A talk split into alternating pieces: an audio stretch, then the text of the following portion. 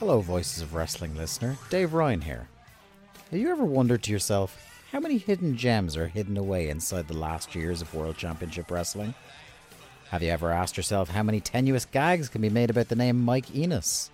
And have you ever thought about what it sounds like for two Irishmen to interpret a very chaotic company through its B show? The answers to all this and more are just a click away.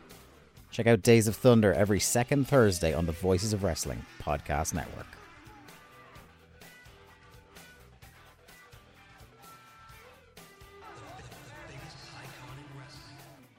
BetMGM has an unreal deal for sports fans in Maryland. Turn $5 into $150 instantly when you place your first wager at BetMGM. Simply download the BetMGM app and sign up using code OldLine150. Then, place a $5 wager on any sport. You'll receive $150 in bonus bets, regardless of your wager's outcome. And if you think the fun stops there, the king of sportsbooks has plenty of surprises in store. Check out daily promotions, same game parlays, live bets, and so much more. Download the app in Maryland today and get $150 in bonus bets instantly from your first wager only at BetMGM.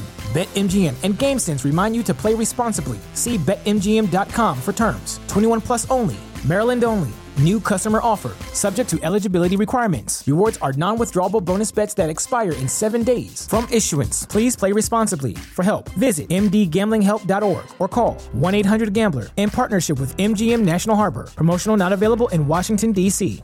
Say goodbye to your credit card rewards. Greedy corporate mega stores, led by Walmart and Target, are pushing for a law in Congress to take away your hard earned cash back and travel points to line their pockets. The Durbin Marshall credit card bill would enact harmful credit card routing mandates that would end credit card rewards as we know it. If you love your credit card rewards, tell your lawmakers hands off my rewards. Tell them to oppose the Durbin Marshall credit card bill. This podcast is a member of the Voices of Wrestling Podcasting Network. Visit voicesofwrestling.com to hear the rest of our great podcasts, as well as show reviews, columns, opinions, and updates across the world of wrestling. Many, many, many, Mickey, Mickey, Mickey, fishy, fishy!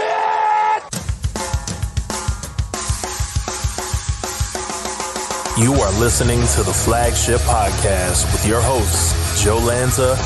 This show is so good that I would rather listen to my own show that I recorded an hour ago in full than listen to that. These, what, these people don't know what they're talking about. And they're paid professionals. And Rich Kraetsch. Then, then you listen to other wrestling podcasts and they all stink. Except for the ones on the Voice Wrestling Podcast Network. All those are good. But every other one stinks.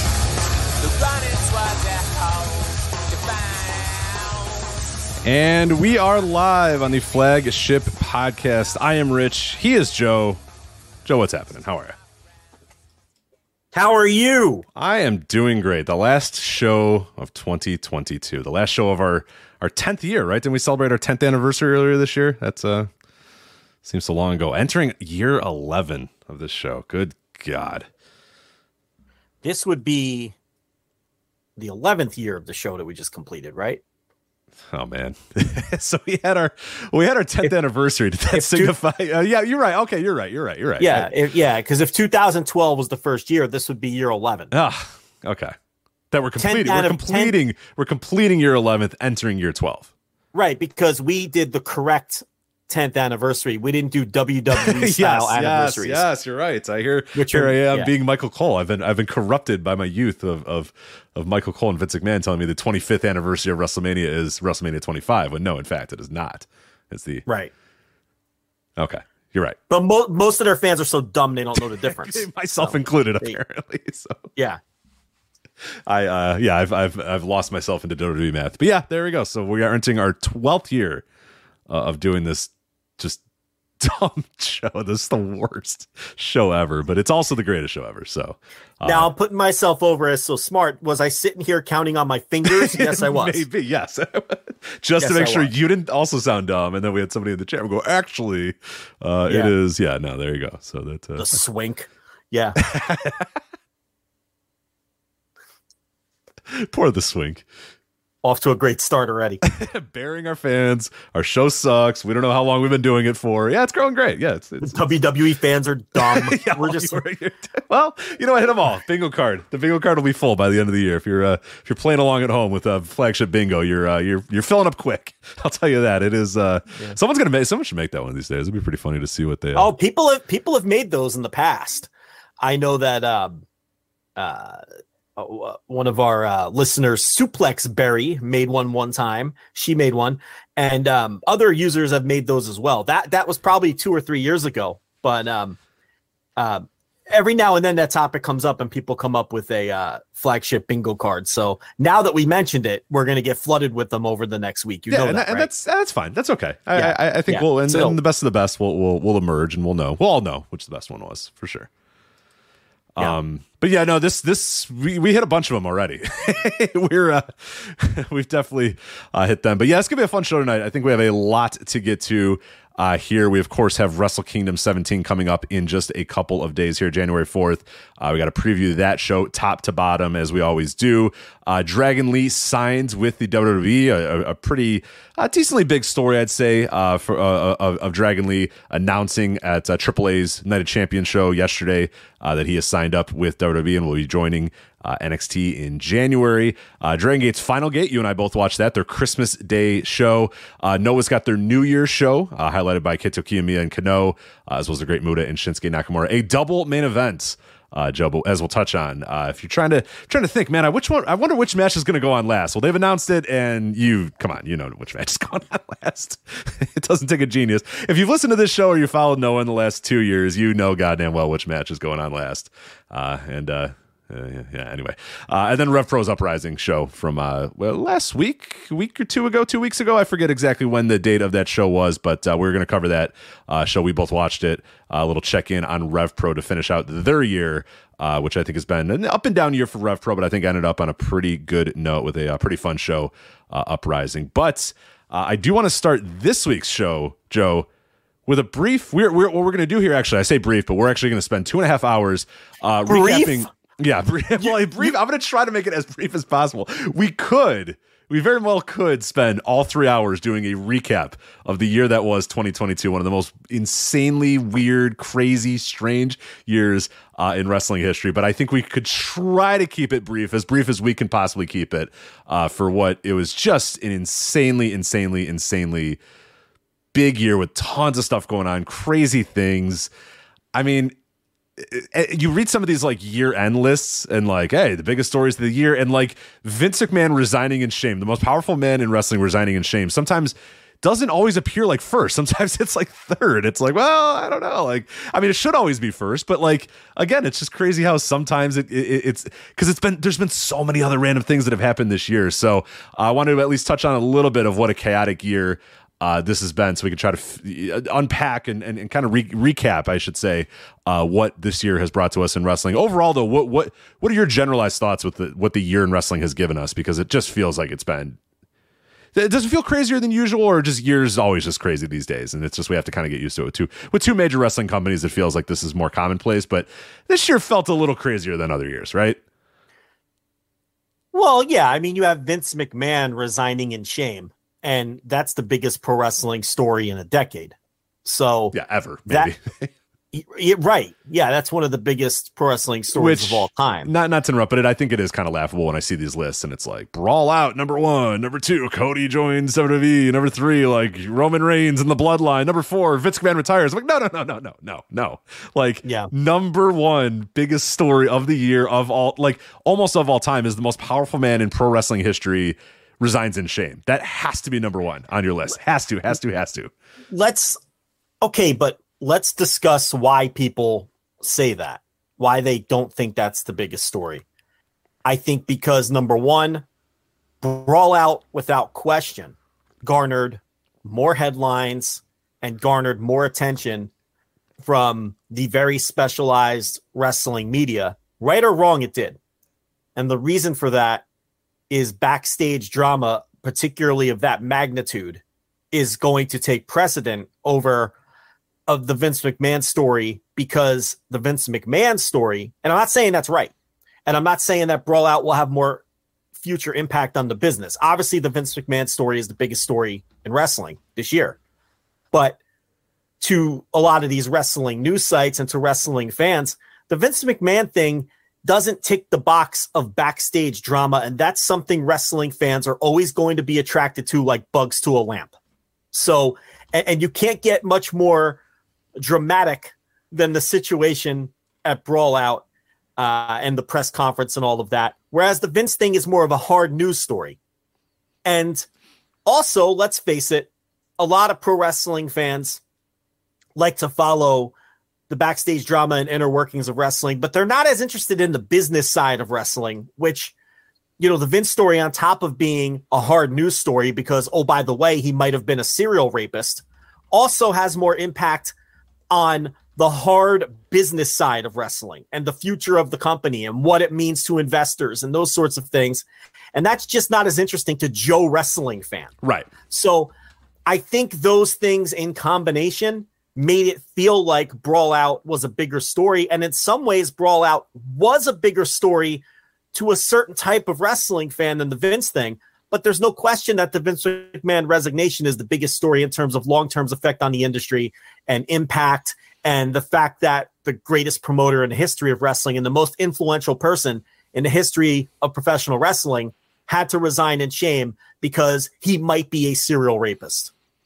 Right, and it forces them to like the thing with the brawl out is ultimately like a lot of it is kind of a most people kind of joke around about it or laugh about it a little bit. I mean, there's some people that get real serious about oh the the locker room and oh the the the you know and, and this sort of stuff. But most people kind of like to poke fun at it or enjoy enjoy the more hilarious aspects of it. Oh, who bit who? Who did this? Who you know? And the Vince stuff, you can't really do that. Like you said, it's hard news, and it, it makes people confront truths that they probably don't want to confront. It makes people have to, you know, they they like just kind of, you know, having haha time or aggregating some tweets as a headline or whatever. Whereas the Vince McMahon story forces you to really dig deep into this guy's past and really forces you to to maybe address why you haven't been aware of some of the things that came up in Vince McMahon's past and why maybe you are, are taken aback or, or, surprised by some of this stuff where others are not. And it forces you to, to, to look at Vince McMahon in, in a completely different light and, and forces you to look at the company in a completely different light and the leadership structure of that company in a different light. And a lot of people aren't really ready for that conversation. We saw throughout the year, a lot of people weren't. And they just, uh, the, the fact that that story kind of, tailed off at any point. That story should have never tailed off. That story should have never. I mean, why is the Wall Street Journal still the only like reputable news source that I've seen do anything about that story, any sort of follow ups, any sort of next level? I mean, it, it the Vince McMahon thing came and it was giant and it was big and it was like a giant explosion in the wrestling business. And then a couple weeks later, it was kind of business as usual. Triple H is booking. Okay, let's look ahead. Or hey, look at the you know look at the improvements. Look at this. And and and the idea and the conversations around whoa, what the fuck was going on in in that guy's company and what was that guy doing and why what were what were that guy's leadership and and and and you know people handpicked uh, people in the office or whatever. What were they doing there and why were they getting away with it and wh- how long was this going on for? Nobody was really ready for that conversation and nobody and it was clear and it's just kind of to me. I, I can't say I'm shocked by it, but I'm just I don't know. I, I guess I sort of expected this in a way, but I also kind of expected this to be a big moment where everybody kind of took a deep breath and went, "Okay, now we got to get serious about this." And people really didn't. I mean, uh, with the lone exception of a few different people, your David Bixenspans, your your you know your Wall Street journals, as I said, a lot of other people just kind of went with whatever the next sexy story was going to be and then brawl out happens and now that's the story that that people just can't get enough of because it's easy it's it's more palatable it's it's for what you know it, it's it's messy drama but it's messy drama where nobody truly got hurt you know more in, in a big picture way whereas the Vince stuff is so icky and so just you, I don't know it, it I think um, I wanted to believe they, people would report on it better but they just you know well I mean Vince resigned and kind of cut the legs off the story, number one, because a major part of the story would have been is this guy going to stay or is he going to go? Well, he went. Um, and number two, it really exposed the amateurism of wrestling, of the wrestling media, because I think a lot of these people were just afraid to touch it. Um, they don't want to say the wrong thing. Quite literally, some people um, saying they were afraid to touch it and they didn't want to because it made them feel bad. Well, yeah. well, well, there's well, okay, and then there's that aspect of it, which was going to be my third thing. That there's a lot of Vince McMahon hero worship. If you remember the aftermath of the Pat McAfee interview, it shined a gigantic light on the hero worship of this man and how so many people in the wrestling media just hold him in such high regard as this legendary figure who they have so much respect for.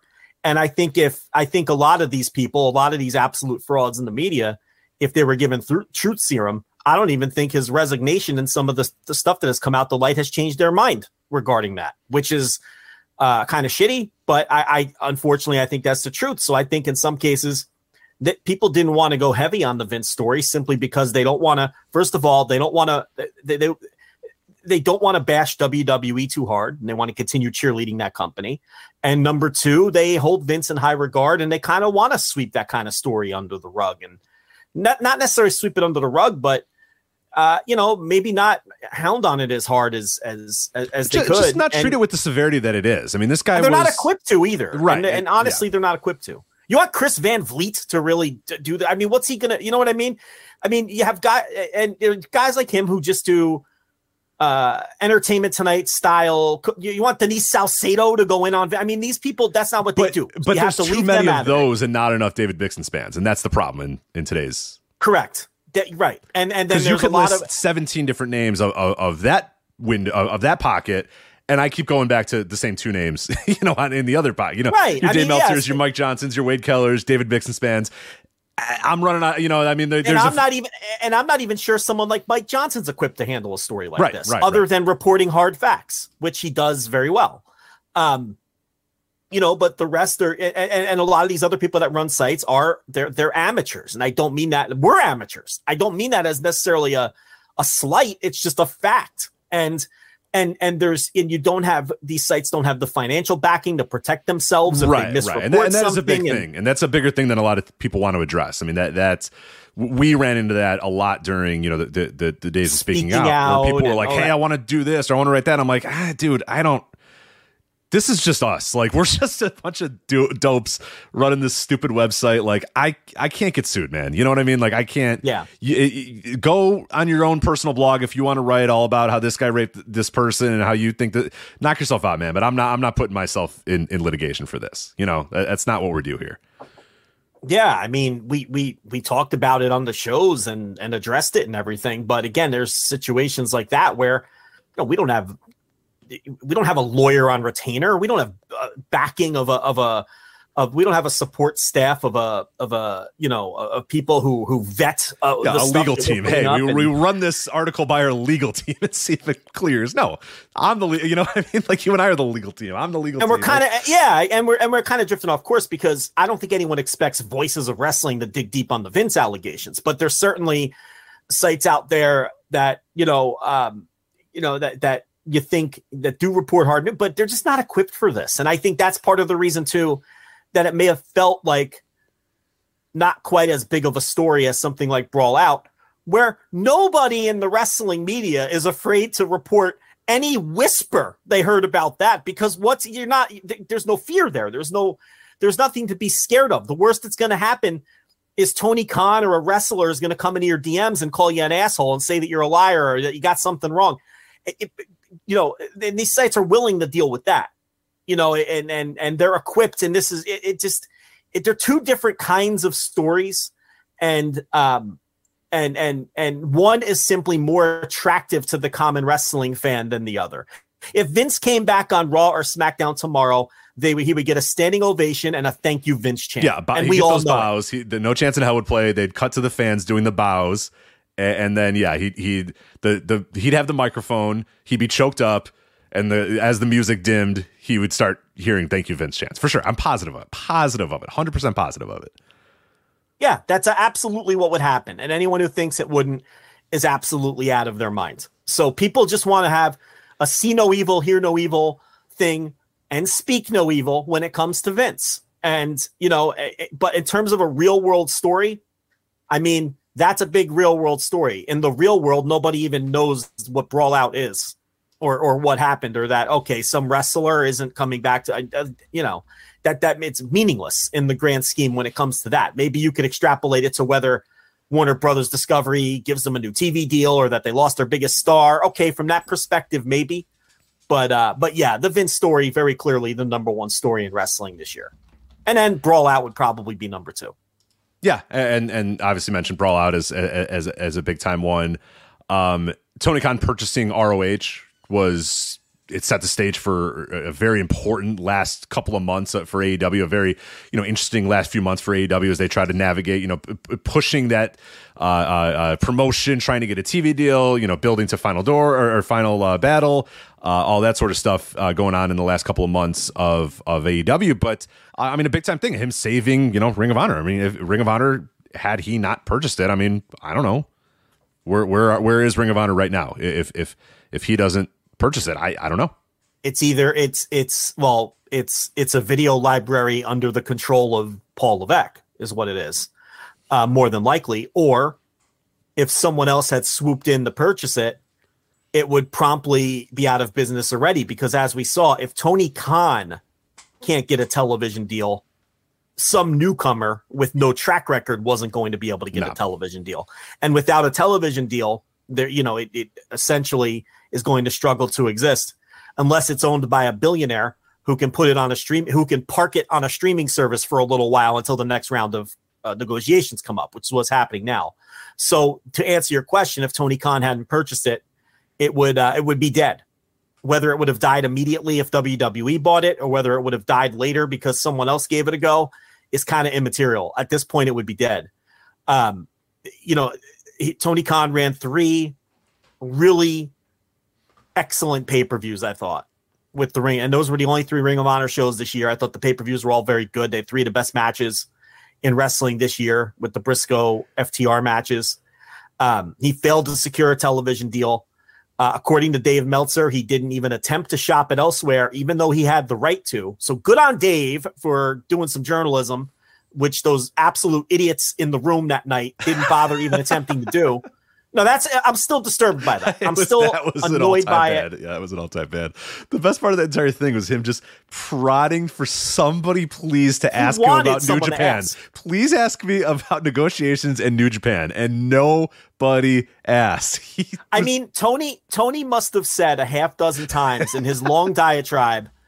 I value my relationship with with uh, with my television partners, the most important relationship I have because he was he he thought someone was going to ask whether he negotiated outside of and then all of that bluster was to set up him saying no because as i said i respect uh time warner discovery time warner so much that i right that's what he was doing. Of course. And then and then nobody even bothered asking the question. Well the point here is in the observer this it was either this week or last it doesn't matter. Dave got the answers. It was he didn't shop it anywhere else. He only shopped it to his current television partners, which is an interesting play by Tony Khan because maybe he could have gotten some shitty TV deal somewhere and offended his new overlords that are running, you know, Time Warner. Uh, is it Discovery Time Warner? Time, Time Warner Discovery. I think it's yeah, Time Warner whatever. Discovery. Yeah, Time Warner Discovery. Sure, I'm sure it'll change names in a year. I'm sure again. So whatever. Yeah, they'll merge with Viacom or something, right. and it'll all change again. So, so you know, and, and he's going to wait it out and see if he could sell it as a whole package deal with with with all elite women and and the reality show that they're filming and all of this. So it's an interesting play on his part. Um, but yeah, that's also a major story this year. And um, as someone who was a huge ROH fan during certain incarnations of uh, of its of its timeline, I'm, I'm happy that Tony Khan was enough of a wrestling nerd to keep it alive I'm looking forward to it rolling out next year and um and and following it. And then eventually you know I think eventually he'll get it back on TV uh in some form. Maybe he'll get impatient with with Time Warner Discovery and then eventually shop it elsewhere. Once he's done walking on eggshells and he feels like it's safe to do so. You know so um at this point with a set of new overlords he's not familiar with maybe he just doesn't want to offend people and and feel like he's trying to compete with them or you know and compete with themselves and maybe he needs to establish relationships there first but um great pay-per-views. and ultimately it's probably not worth it either to to do that. Like you know whatever value you were going to get from a ring of honor tv deal which let's be honest was probably not going to be super super valuable. You just wanted somewhere to put it because you wanted to you know be able just something. Like you know you weren't going to try to turn a, a, a huge huge profit with that tv deal but you just wanted some money to to air it somewhere is all you were looking at. But do you want to do do you want to really piss off what could potentially be your big giant bag of money that you can get for AEW uh, you don't. You, you know what I mean? Like you want to kind of wait and and and and if that is the case, and and you know if if Discovery does eventually decide or, or, Warner Brother Discovery whatever does decide uh, to re up with AEW now then it makes it a little bit cleaner to, to, to just get both of them involved in it and get and get Ring of Honor on whatever channel you know you want or whatever one of the side channels. But I, I agree. Ultimately I think it was probably a better idea just to say and, and just to wait it out and just say you know what? It's, it's not worth getting a shitty TV deal to piss off what could potentially because because that will kill you. That will hurt your company. You know what I mean? That will hurt slash kill your company if if if you Discovery says, yeah, we're we're good. We don't want to really we don't want to re up with you guys. We're good. You know, you kind of pissed us off and we're we're, we're moving on. That can kill or, or hurt that company completely.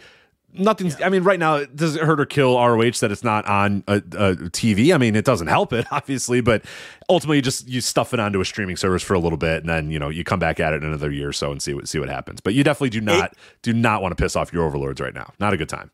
It is Warner Brothers Discovery is the official name of the company, by the way. Warner Brothers Discovery, WBD. Um, yeah. So, uh, uh, what else we got on this? So, uh, I mean, I guess here? we, we we do have Brawl Out. I don't know if you really wanted to touch on that anymore. I feel like I am not relitigating that. I, we've done I, that a thousand times. There's a so. lot of there's a lot of there's a lot of smoke to the fire that maybe Punk can come back next year, and um, all I would say to that is I would never rule anything out in pro wrestling. No. You cannot rule it out. We don't even know the details of his departure. We don't even know whether he's being paid or not at this stage. It would be very easy if he wasn't terminated to just bring him back at some point if you're paying him anyway. Um, we have FTR Bald. And by the way, that was originated right here by this guy. I don't care what anybody else says. It's not like I care a lot uh, who ultimately gets credit for this. yeah, you do. yes, you do. I mean, look, I I've coined a lot of things over the years, and I never get credit for any of them. So I'm I'm kind of over it. But this one, absolutely one million percent was me. I was doing that bit on the Thursday Dynamite review. At the time, it was Thursday TV reviews because when they came into the company, I could not keep Dax Harwood and Cash Wheeler straight. I could not keep it straight which was which. So to simplify it for my life, I began referring to them as FTR bald and FTR hair. This had to be, this was when they first came in the company. Okay. Uh, the very first FTR bald tweet is from which account, Rich? Uh, it is from the Voice of Wrestling Twitter account. And what do some of the replies to that tweet say? I'm like, trying to what, get it right now. I'm trying to get it right now. Here. You don't need the exact words. The point here is the reply to that very first FTR bald tweet that was ever sent out on Twitter uh, were people referencing the fact that I had been using that right. Phrase. Stop using, stop calling them that. How can you not tell who they are? You know, why why are you still not able to see you know who they are? Yeah, it, it, it's it's us. I had been I mean, using that from the jump. Yeah, yeah. I mean, because I couldn't get their names straight because I just couldn't. I didn't know which was which, and I couldn't even remember the names Dax Harwood and Cash Wheeler. And um, so you know, and then you know, Danhausen tweeted it like a year later. He's in our orbit, Rich. That guy's in our orbit and always has been. You know, some wrestlers are in our orbit and some are not in our orbit, right? Uh, he was someone in our orbit. I could see, it. and then CM Punk said it on TV at one point, um, or or in a presser or something. I know CM Punk said it at one point, but that came from me. Okay, other people can pretend and claim if they want. That came from me. yeah, January 28th, 2021 is the first FTR Bald tweet. Uh, you saying the Jungle Boy versus FTR Bald was excellent. And then uh, uh, a reply says, since he had a good singles match, can you call him Dax now? And you say, it's part bit, part I still can't get the name straight. So obviously it's been yeah. a bit for a while there at that point uh, yes. in January of 2021. So some people are are share. I saw some people sharing like you know May of 2022. It's like old fucking news, guys. Year and a half old at that point. The FTR bald thing. So when did they debut? That's when I said it. Uh, I mean, FTR debuted. yeah, I was going to say that we might have to go to the audio. We might have to go to the tapes one of these days. I'll, I'll go. I'll go listen. I'll do it. Yeah, I mean, eh, that's that's whenever they debuted. Like a week later is when I came up with it. Just to just uh, to, May 27, 2022, uh, 2020, May 27, 2020. Yeah, so I had been doing it at least six months before that tweet because I that's how I kept track of them on on the on the review because I couldn't get get their name straight. Anyway, um, and then I just kept it because, you know, we do a lot of silly shit like that here. Um, this is a very serious podcast, Rich. Oh, yeah, yeah. No, no. Um, yeah. So anyway, my point was, you know, he made a plea for these four guys to sit down and work it out. And um, I think most people realize FTR is very much on friendly terms with with CM Punk. But listen, I know for a fact that there's people in that company who don't give a shit who's right or wrong, don't care about any of the drama, and really wish that all of these guys were just back in the company, including Punk, because they like Punk. They don't give a shit what the beef is between the Punk and the Elite because it's none of their business. And you know they liked having Punk around because Punk was good to a lot of people. Absolutely. And and look, there's people in that company who hate CM Punk and don't want him back and would probably cause problems if he did come back and and make us think. I'm not saying that those don't exist. They do. But there's also punk supporters, flat out punk flag wavers like FTR. And there's also a huge conglomerate of wrestlers. And my personal uh, interpretation of it is it's mostly the younger wrestlers who are indifferent on the drama and just wish everybody was back because it would be best for everyone. And Punk was good to them and watched all the darks and gave people feedback. And it seems to be the older wrestlers who are just tired of Punk's bullshit are the ones that that right. They like probably they've they've probably dealt with this at least two or three times. Like if you were an early Yeah. ROH guy, you've dealt with it three times. If you were in WWE with him, you've dealt with it twice. And if you're, you know, those those people are just like, ah, fucking again, dude. Come on, like you're just never gonna Yeah. be happy. They realize this guy's probably never gonna be happy. Whereas the young guys are just like, ah, you know what, eh, you know th- th- this. Yeah, but I, I get, I totally get the the the people, the old Ring of Honor. Like, can you imagine Samoa Joe's just gotta be like, dude, fuck off, man. you know what I mean? He's probably like, and I don't, I don't know before for pe- sure. and I'm before just, people and before people run the Reddit, he's just making an example. I'm just making an example of a been guy who's who's seen the ups and the downs of a CM Punk over the last 20 years, and it's probably just like, come on, dude, just like like Well, we know that Jericho doesn't like him. There's Yeah. one that you can use. I mean, so it's like it, it, that. My interpretation is the older wrestlers have had enough of him, have had enough of Phil. And look, the younger wrestlers, like, look, here's a guy who pro- who's watching Dark. He's he's giving him unsolicited advice and help, trying to help him. He's buying him fucking Starbucks gift cards. I mean, to them, he's just all right. Also, the come back, company made a lot more money when he was there, and they were selling Yes. out buildings like crazy, and TV ratings were up. So yes, Which also was a nice little uh, yeah caveat exactly. to the whole thing is, wait a minute, our business is exploding. So that's pretty good. And there's a bunch of and there's a bunch of wrestlers there who probably really wanted to work with him, who grew up watching him and were excited to get in the ring with him and work a program with him and all of that, and that got taken away from them. So, and I'm not saying that's the majority of the locker room. All I'm saying is there's people on every part of the spectrum in that locker room regarding Punk, and uh, you cannot write off a return in pro wrestling. Okay, because at the end of the day, as we've seen a million times, whatever's best for business is is always on the table. And I think everyone would agree that CM Punk coming back would be very good for business. Uh, you know, even the, the biggest Punk detractors Yeah. would have to concede that at this point. Um, now, would I be wary of the guy? I mean, you have to be. We were wary of him to, to begin. You know, you know, he's gonna fucking do something again and, and blow everything up. I mean, it, that's who he is. That's who he is. And the people who don't want him around are ultimately going to be right if he comes back. Okay, we all know that. But it's like a ticking time bomb, and you hope it has more time on the fucking counter this time around. Is basically if if you were to bring him back, but we'll see. But yeah, obviously, enormous story. What else we got? Oh, for sure. And I was going to say, if they are true pro wrestlers, they would at some point be open to the idea of everybody getting in a room and and and trying to hash it out and trying to say, all right, look, we don't have to like each other.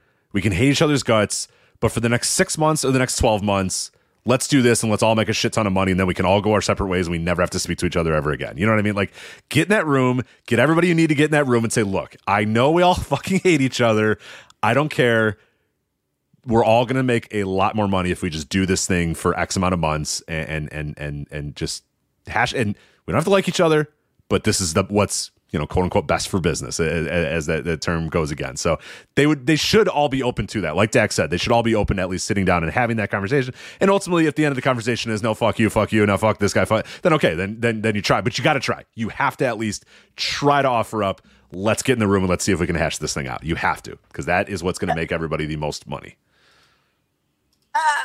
A sit down is what you're asking for here. Yeah, just you An know, old school mafia sit down. yeah, right. Get, get in a room. Yeah. It could be a big table. Maybe make it a big table. You know, just in case. Maybe not a small room. May- You know, maybe a big table and one. You know, Punk's camp can sit at one side, and uh, and the Bucks and Kenny can sit at the other, and Tony could be in the middle. You know what I mean? Put, Yeah, To- you want to bring can- Colt there? Bring Colt there. He could be like three fourths of the way down the table or whatever. Big table. It's a big table. A lot of chairs. Rich- It's got to have like twenty chairs. You know, none of only like ten percent of the chairs are occupied, but you need the chairs there in between just in case.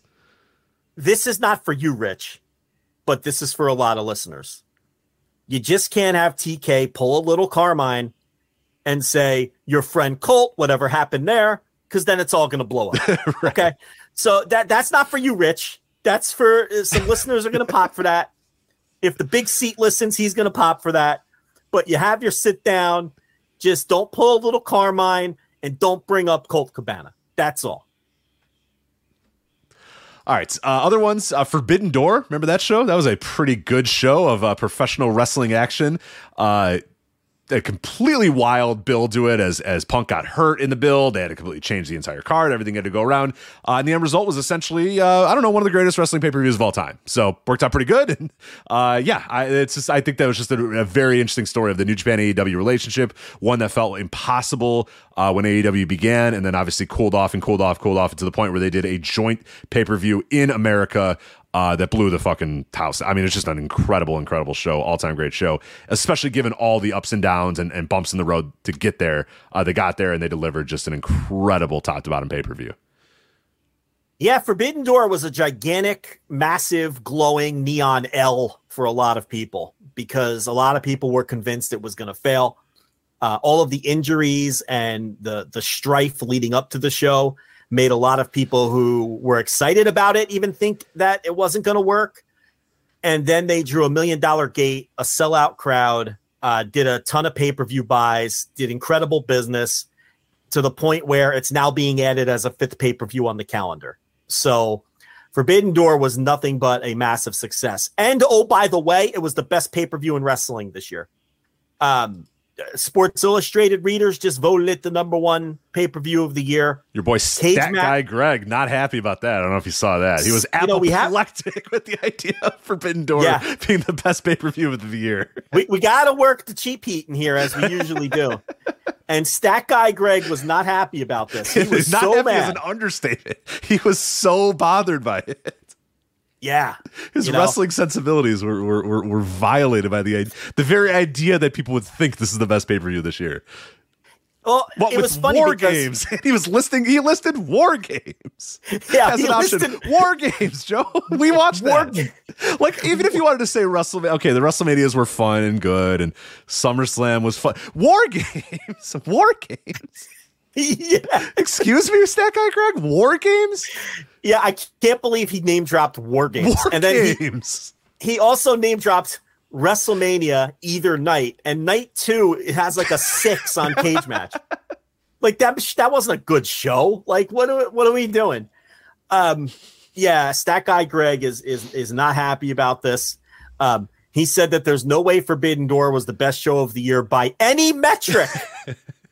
First of all, what metrics is he looking? What what are these metrics that we're not um, like? Are there metrics that determine what the what's he using? I would imagine by using- like raw pay per view buys, if we're talking about people purchasing on pay per view. I mean, AEW definitely beat any AEW pay per view beats any WWE pay per view. So All right, well, let's go down the metrics. okay, pay per view buys. Pay per view buys. Forbidden Door beats any WWE show because it's not even fair because they're PLEs now and they barely run on pay per view. But that's a metric, right? That's a metric, yeah. How about cage match ratings? Would you consider that a metric? Uh sure. Let's go with it. Yep.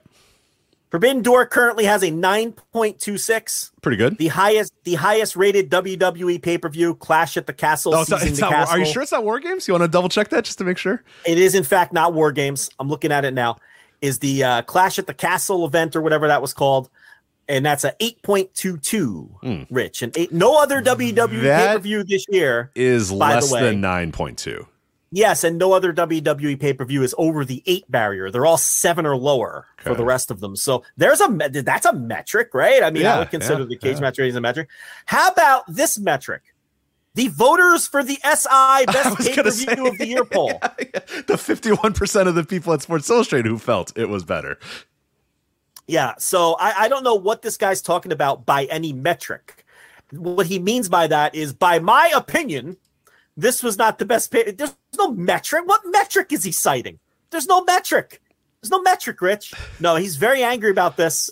And of course, he named all WWE shows that would have been better. He didn't name any other AEW shows. He didn't name a big New Japan no, no show. Rev Pro York Hall show that he felt was a little bit better. No, Maybe he liked one of those Impact fucking hard to fight kill. Yeah, he really liked. He really liked Emergence. He really liked Emergence, but felt that you know maybe it should have gotten some love.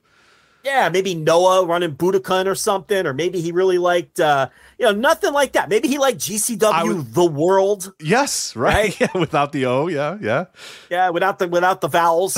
yeah uh, you know, Uh, but no, no, all all very mediocre. Cage of Survival. He wasn't a huge fan of Cage of Survival this year. So No, he did cite SummerSlam with like two good matches and a bunch of filler. He did cite that as War better than Forbidden Door. games. he said war games. Yeah, War games so bad. um, yeah, very gotten to. Oh, It's man.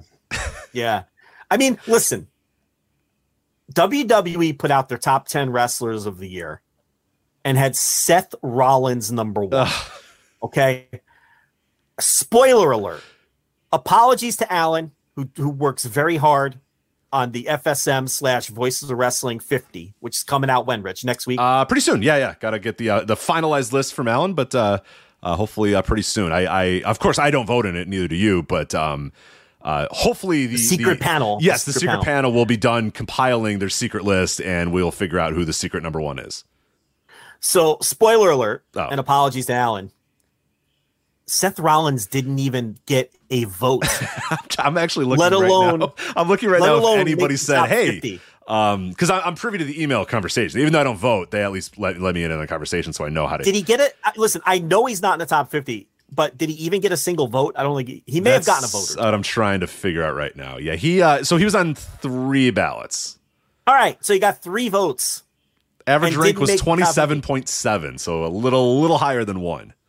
Highest So- rank twenty. Somebody ranked him twenty, and that was the highest. and a it, and the rest of the voters didn't even he didn't even make the list. But you know, If I so was point making here a is- list, Joe, just to let you know, if I was making a list, which of course I do not, uh, I would not rank Seth Rollins in my top fifty. No. if I were hypothetically making a list, Rich, which of course I am not part of the secret panel, I too would not have him in my hypothetical top 50 list either, uh, Seth Rollins. But Sports Illustrated, Barrasso had him number one.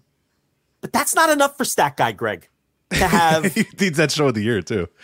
the, he just went fucking ape shit over a non WWE show, somehow winning best major show of the year, even though rave reviews, like even the most ardent skeptics of AEW were like, "Oh man, that that hit it out of the park. That show was fucking great." So um, they just want it all, Rich. They want it all. They can't. They don't want to share a crumb. And by the way, that Barrasso list was fucking garbage. Okay. I didn't even look at it. I just assumed it was. I at this point, I just I saw Seth Rollins one, and I just I clicked out and said, "I'm, I'm good. I, I think I'm okay." Masha Slamovich, number 10. Mm. Ma- Masha Slamovich is the 10th best wrestler in the world, Rich. Well, I'm sure. Well, then I'd imagine if she was the tenth best, I can imagine all the. uh You know, I, I I've been you know keeping one eye on on, on the Joshi scene this year. Uh, I'd imagine that uh, top ten must be filled with other uh Joshi wrestlers. Then Uh, not a single Oh. Joshi wrestler on the, on okay, the top. well, weird. Um, so she's the highest a- ranking woman of the years is Masha Slamovich. No, no, no, no, no, no. Bianca Belair Oh, and oh, Jamie yeah, Hayter were on the Of course, of course. and Jamie Hayter were on the list. But here's what Masha Slamovich was. I'm going to tell you exactly what this was. Justin Barrasso does not think that Masha Slamovich, nice little wrestler, by the way, was the 10th best wrestler in the world this year. This is what this was. It was the number 10 spot. It's totally political.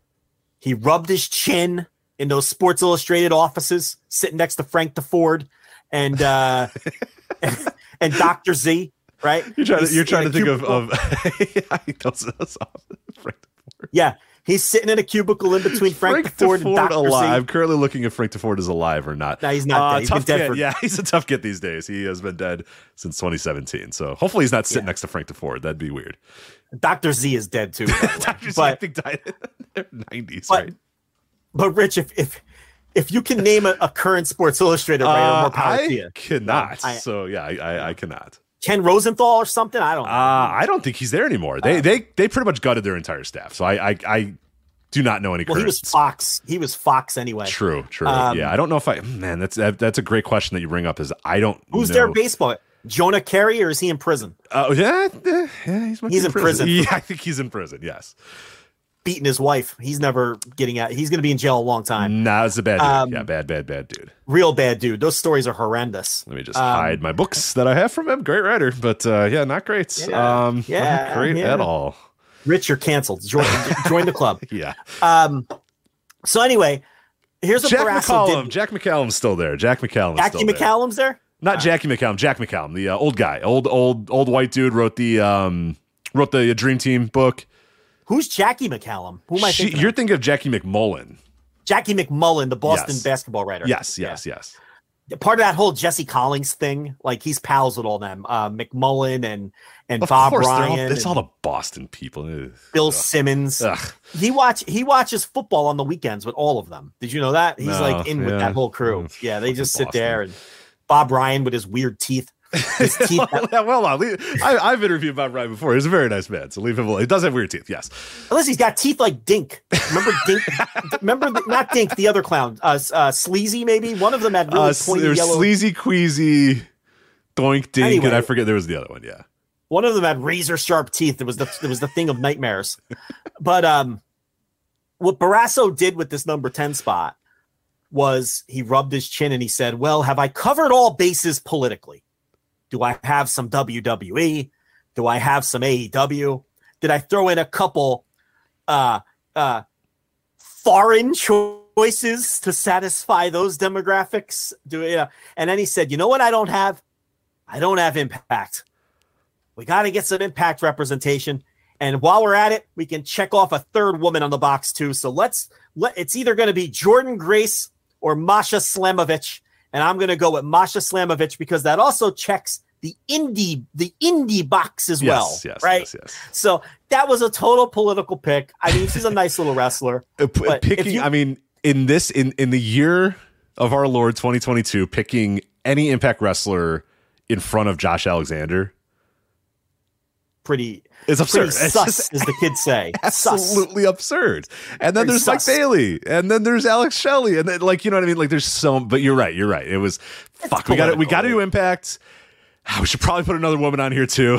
okay, it's between these two. Let's go with Masha. Yeah, there you go. We'll we'll stop, we'll, we'll look.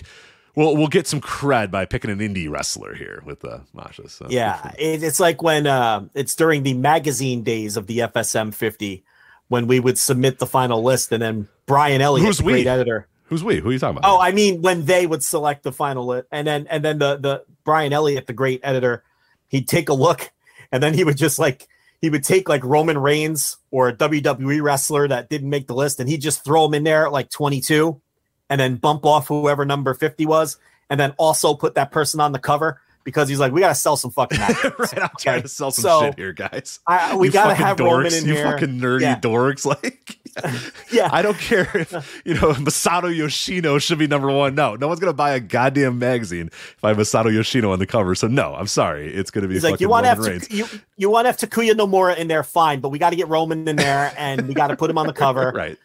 And this is how it's going to be.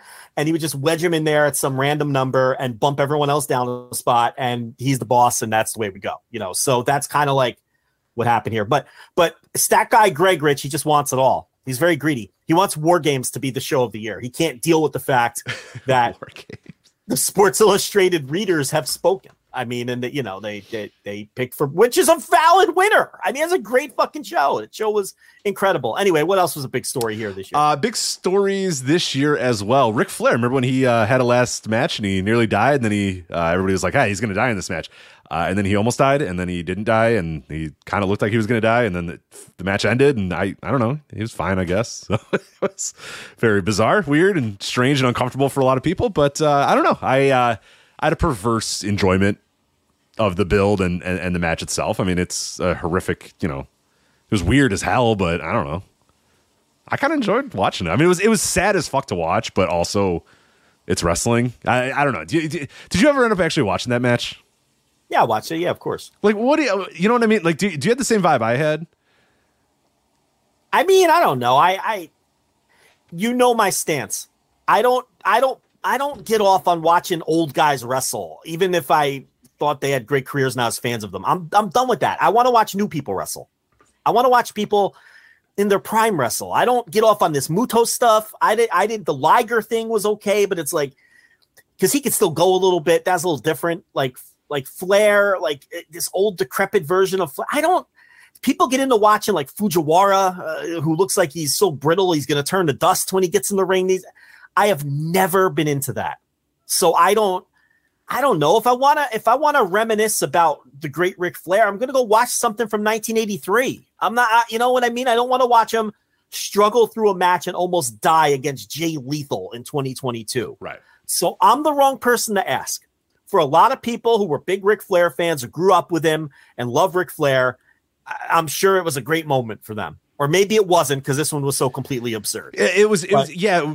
I didn't enjoy it in the sense that like I was watching Ric Flair, but like there was this weird perverse like, how are they going to get around this match? Like, how are they going to do this? Like, what are they doing? Why are they doing this?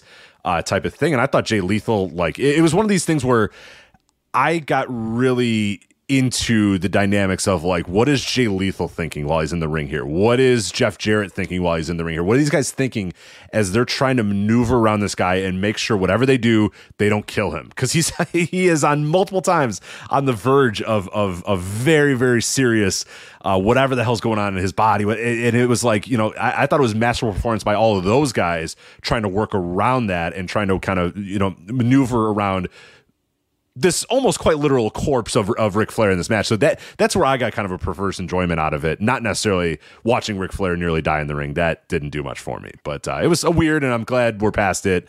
Uh, and I'm sure he's going to go do it again because, of course, he's going to do it again because he's Ric Flair. You know, the Steamboat one didn't get nearly the same attention. Number one, because Steamboat's just not a big a star as Ric Flair. Number two, there wasn't that perverse "is he going to die" aspect to it, and it just didn't have the same level of buzz you know, and I didn't even see that one and probably never will. But I thought that was interesting. Uh, other ones, uh, Kota Ibushi, New Japan. Obviously, that whole thing, that very, very weird. Uh, looks like it. I don't know, Joe. Have you seen the other? There's pictures of uh, of of one Kota Ibushi up in the rafters. Did you see that uh, from over the weekend during the uh, what was the show that uh, that Kota Ibushi was at? It was that weird some uh, Inoki Bom-Ba-Ye something another whatever thing. But uh, yeah, there, there looked like it was Kota Ibushi there. It looked like he was there with some New Japan officials. So I don't know. You can never predict any move that this man makes. No. Just when you and think he's going to zig, he zags. So it's every time. This could have been an attempt at a reconciliation. This could have been he was their guest and they're hammering out the exit strategy since his contract's coming due. This could have been Kidani getting a whiff of cyber agents sniffing around and thinking, ah, we because they're they they think Bushiroad feels they are operating like they're in a war with CyberAgent, with Noah and DDT and all those collected um, collective promotions under that umbrella. They are treating this like they're under like they're in a wrestling war. So it's also possible that you know news broke here, by the way, that there's that they're negotiating with Ibushi, and maybe Kidani's like maybe we can make this work simply to keep him away from them. I don't know, but when it comes to Ibushi, you can never predict anything this man is going to do. So who knows?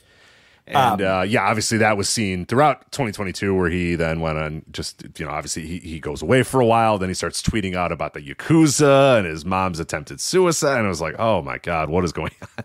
That, that felt like a wild story for a while. That felt like that could have gone in so many more wild directions than it did.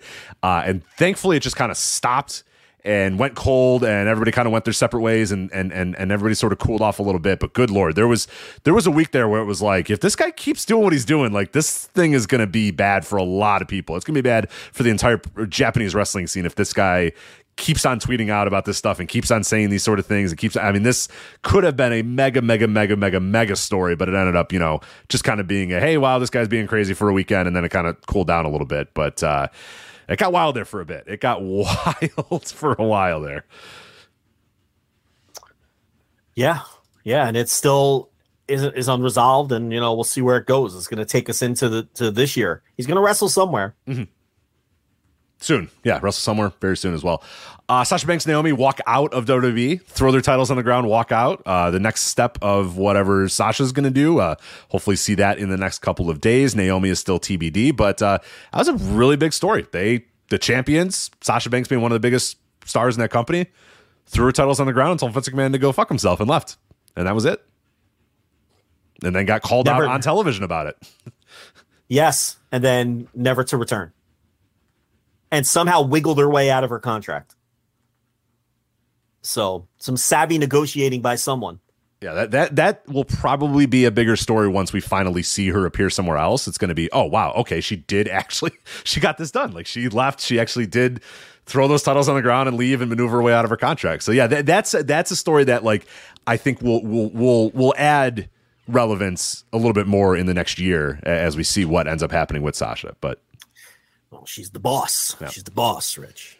Not in New Jersey though. She's not the boss. no, no, one place she can never never replace the That's, uh, boss. she but- cannot be the boss in New Jersey. Okay, that's uh that. But everywhere else, she can be the boss. Uh, Cody Rhodes leaves AEW to join WWE. I mean, obviously that was a mega story when it happened. One of the big, because what, what that was all about, more than just Cody Rhodes joining WWE, which was you know big on its own, but it was like the first rebuttal from WWE in this war. Like the war had been seemingly the talent war had been kind of one sided. A lot of people leaving WWE to join AEW. Person after person leaving WWE to joining AEW. Now you get a big time star in AEW joining, you know, leaving that company to join WWE. And it's also one of the guys that founded the fucking company. You know what I mean? One of the main guys, one of the top, top tier guys, one of the guys that was the face of the company leaving to go back to WWE. I mean, this was a huge, huge momentum swing in the way, uh, you know, this quote unquote pro wrestling war. I mean, this was. This is big. This is a monumental moment in this war uh, as, as WWE took their next big shot at them and kind of their rebuttal, their their their their counterpunch, whatever you want to call it this is a big deal and it moved business. It moved tangible business when it happened. Cody rhodes comes out at wrestlemania. Things start doing well. Houses do well. Uh, pay-per-views do well. I mean they- they're doing the countdown clocks on the show. Remember the count the cody countdown clocks on those shows Yeah, they'd have a raw and say Cody Rhodes is coming in an hour and 14 minutes. And it's like every commercial break, it's like ding, ding, ding, ding, ding, ding. We're counting down to Cody. It's like, and it works. And people watched and people would stick with the show and watch it. And his quarter hours are doing well. I mean, a tangible business mover uh, and, and, and a big time story. And then obviously he gets hurt right in between the, right in the middle of it. And it might actually help him a little bit because he's going to come back now whenever he does come back, whether it be the Rumble or Mania or whatever it's going to be. And he's going to be a gigantic megastar again and not have the kind of stink of being on WWE every single week. But uh, yeah, huge, huge story. Uh, it, it, not only just for Cody, but also for the Pro Wrestling War uh, with Cody Rhodes leaving AEW to join. WWE. and a smart move by Vince because uh, Cody is basically a giant billboard facing in the direction of the AEW locker room, telling everybody in it, if you get over there, we will treat you like a star here. And we didn't know that would be the case until Cody made the jump, right?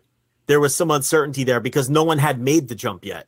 Cody was the first person to make the jump in that direction. Plenty of people made the jump the other way, but you had a locker room full of people not knowing whether Vince and the WWE were going to respect anything you accomplished there and consider you a television star.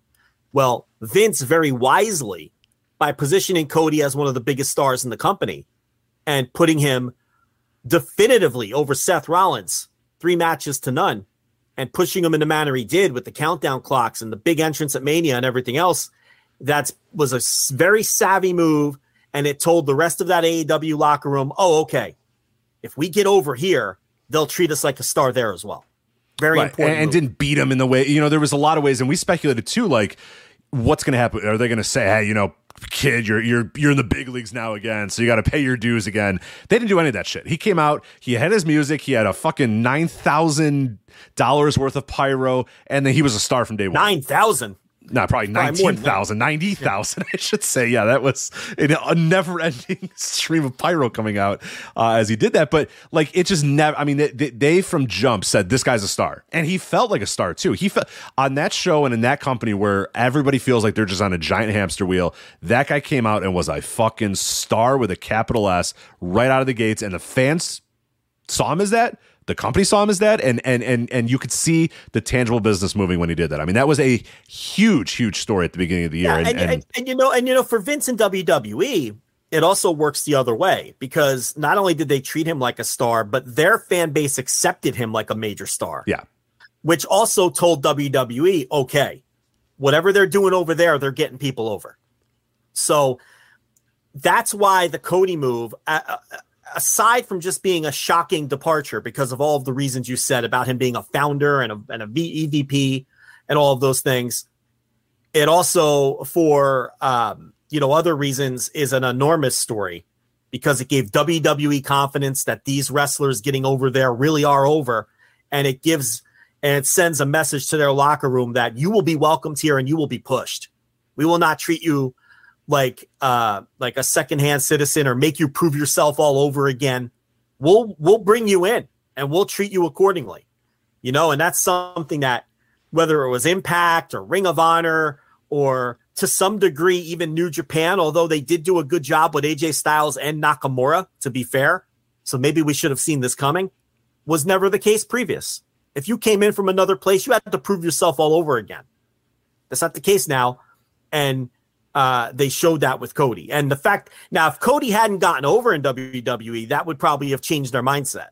Like, oh, okay, this little company over here, they're doing nice television ratings, but these people are only over to their limited. yeah they're a little small audience they're a little niche audience that that that watches their dork little show or whatever but no cody was like the biggest guy getting the biggest pops on every show that he was on Yeah, Cody showed them that there was a legitimate crossover in the fandoms in terms of when people get over. So and moved and, And this- moved a lot of fans over. I mean, you could see the tangible the ratings changes and, and the quarter hours and all those sort of things that even if you know even there is a crossover, there's of course a big crossover, but even AEW fans started checking out WWE and say, "Well, hold on a minute, I'm gonna see what Cody's doing over here." And I, I know that for I I mean I know personally, and and we all know people that probably were like, hey, what the hell is this Cody? And and checked it out and watched it, and and very similar to when you know the the, the Vince McMahon Triple H you know switch happened. A lot of people came in and checked it out again, and the Cody stuff, unlike the Triple H you know Paul Levesque thing.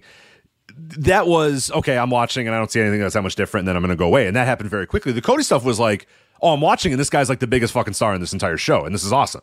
And it was cool. The Cody stuff was cool as fuck. Like it was really good. Like it, well, it's- it- you know why? You know why they pushed him? Oh, weird. They pushed a guy and made him a star because he was He won his matches. Yeah, man, it's so hard to get these guys over these days when all you can do is have a guy come out, cool as fuck music, look cool as fuck, have him win all of his matches, and say that guy's cool as fuck, and it works. Wow, weird, strange. Yeah. It's not that hard. Wrestling is actually quite easy when you make it uh, uh, when you do it well. But yeah, huge, huge mega story there. Uh, Cody Rhodes joining WWE. And now, real quickly, um, just going to run down a few other ones here. I found a website, AIPTcomics.com, that the 60 wildest wrestling stories of 2022. Uh, so I grabbed a few of the, the my favorite ones here uh, real quick. Feel free to stop me, interrupt me if you want to uh, chime in uh, on any of these. Uh, this one started at the beginning of the year, and this all kind of ta- this is a couple different news stories lumped into one there, but started with day one, WWE day one. Roman got COVID, and that in a roundabout way led to Big E losing his title to Brock Lesnar. Which led to the undisputed title, and then Big E breaking his neck, all in like a couple, Yeah. like two months times. Big E went from the champion to you're losing to Brock to okay, you broke your neck, and now you're going to be out for a while. It's just I, I will I will hold the following stance until the day I die. When it comes to the New Day guys, I really, really wish Big E had gotten the Kofi push and Kofi had gotten the Big E push because they never were truly behind Big E and he didn't have a chance. And from from his very first television appearance after he won the title it was clear that they didn't consider him a real champion. Whereas if Big E would have been in the Kofi spot if you magically put Big E in that spot. And they try, uh, what, no matter what you want to say, they knew that there was an expiration date to the Kofi thing. But that was Yeah. they they they uh, after WrestleMania, it was that guy. This is your run with this title right now. Yeah, but my point is, if it would have been Big E, there wouldn't have been an expiration date. I agree. He would have. Yeah. He would have legitimately gotten over as a as a new major top line star because he has all of those intangibles that Kofi just doesn't have. And I have nothing against Kofi Kingston. I've enjoyed watching him wrestle. You know, since he popped up on WWE ECW in 2007 or whatever with the fake Jamaican accent and everything. I like him uh, just fine. But Big E had the star quality and those intangibles that Kofi doesn't. And I believe that if he would have uh, been on that run instead of Kofi, now the Kofi thing just happened organically. Mustafa Ali got hurt. Kofi took the spot. The fans rallied behind him. So it's not like they actively chose Kofi over Big E. That isn't how it played out. But I'm just saying, in some world where you can magically switch spots, Big E would have been much better suited for that push and it would have worked as opposed to the Kofi thing flaming out because he just isn't a top guy. And Kofi would have been better suited for this weird thing at the beginning of the year where it was like a fake title run that they never believed in. And you could have given Kofi his gold watch in that scenario as opposed to the other one where someone really could have become a star if it was someone who had better star potential than Kofi did. That's all. I just feel like if you could swap them, things would have worked out a lot different for Biggie. Uh, other stories: uh, Mickie James in the Royal Rumble, and people pretend that WWE and Impact have a relationship, which uh, we at the time laughed about and made fun of. Uh, we've been proven very, very right time and time again about that, as people were tripping over themselves to to write articles about, oh, now we're going to get Moose versus Roman Reigns, and you and I, I remember at the time said this relationship is as much as WWE calling Mickie, Mickie saying, ah, you know, I'm the Impact champion, and then you know, Impact saying, ah, just for the title, okay, you know, it, it was it was so loose and so nothing, but then people just pretended because they said Impact Wrestling on WWE that oh my god, the forbidden, the real forbidden door is WWE and Impact Wrestling, and then it lasted for like nothing. It was literally that show and then nothing ever again. So great. You know what's funny? These fucking clowns, these WWE hardcores, they will rip on AEW morning, noon, and night for working with New Japan. They'll they'll still claim to this day that Forbidden Door was a failure, which I can't understand why you would say that unless you're just completely ignorant to facts. But any whiff of WWE working with New Japan and their fantasy book booking Okada at WrestleMania. It's unbelievable how the tone shifts instantly. If, if it's Nobody WWE knows who these guys are. It's Japanese wrestling. Who cares? Nobody in America cares. Whoa, Okada versus Rollins. Yeah. Ken- Kenny Kenny Omega Kenny Omega gets sent to Impact, wins their title, gives them the best 18 to 49 numbers they've ever done on on Anthem, g- uh, does record breaking pay per view business for Impact, and these people will tell you that Kenny Omega was a negative for Impact. And then Mickie James will show up at the Royal Rumble, and they start fantasy booking Moose versus Roman Reigns. this is this is how these people operate. They just out immediately too. yeah. They pretend it was like they, all they did. I mean, if you didn't watch the Rumble and you thought they were like. They're like, yeah, Mickie James, she's the Impact Wrestling Women's Champion. Then she gets in the ring, and then like a minute later, she started like it was nothing. It was nothing. It was Yeah. zero, and all it was was because they didn't have enough women to fill out a Rumble. They said, ah, fuck, who do we call? They looked at their list of recent, you know, employees and went, ah, hell, call Mickie. And then Mickie said, well, yeah, I'm the Impact Wrestling champion, so I don't know if that's going to be a problem. And they said, ah, man, I don't know. Is it going to be a problem? And Scott D'Amore said, no, it's not a problem. Could she just come out with the Impact title? And they said, sure, whatever. The end. like, the end. Nobody, nobody in that company knew she was wrestling in Impact. No. Nobody. they called the number that they had for Mickie James and said, "Hey, uh, you Yeah. available for the Yeah. Rumble?" And she said, uh, "Maybe there's a quite a little bit of a problem. I have the Impact Wrestling title." And then yeah, they they somebody And called Scott. D'Amore and Yeah. said, "Hey, can we have Mickie for the Rumble?" And they said, and he said, "Yeah, sure, whatever. Who cares?" The end. That's the relationship, and uh, we saw that. We called that at the time, and uh, lo and behold, Moose and uh, Roman Reigns never did happen. So. Uh, Shane McMahon returns and is fired in the span of a few hours. That was remember Yeah, the weird Royal Rumble story. went to the Orton. Rumble, started doing his bad punches to people, tried to like throw guys out. It was really weird, and then he got back, and everybody said, "Well, they fired Shane McMahon." so it's like, "Oh, all right, cool." I guess he like tried to book himself. He, he was trying to politic to like throw half the guys out, and they were like, "All right, Shane, we- we're we're done here, pal. Have uh, have a have a good life. Do, go do whatever you're gonna do now." Okay, uh, 205 Live dies. RIP 205 Live. Also RIP NXT UK. Yeah, so 205 Live, there were certain eras of that show that were really, really good. Um, and there were other eras of that show that were really, really bad.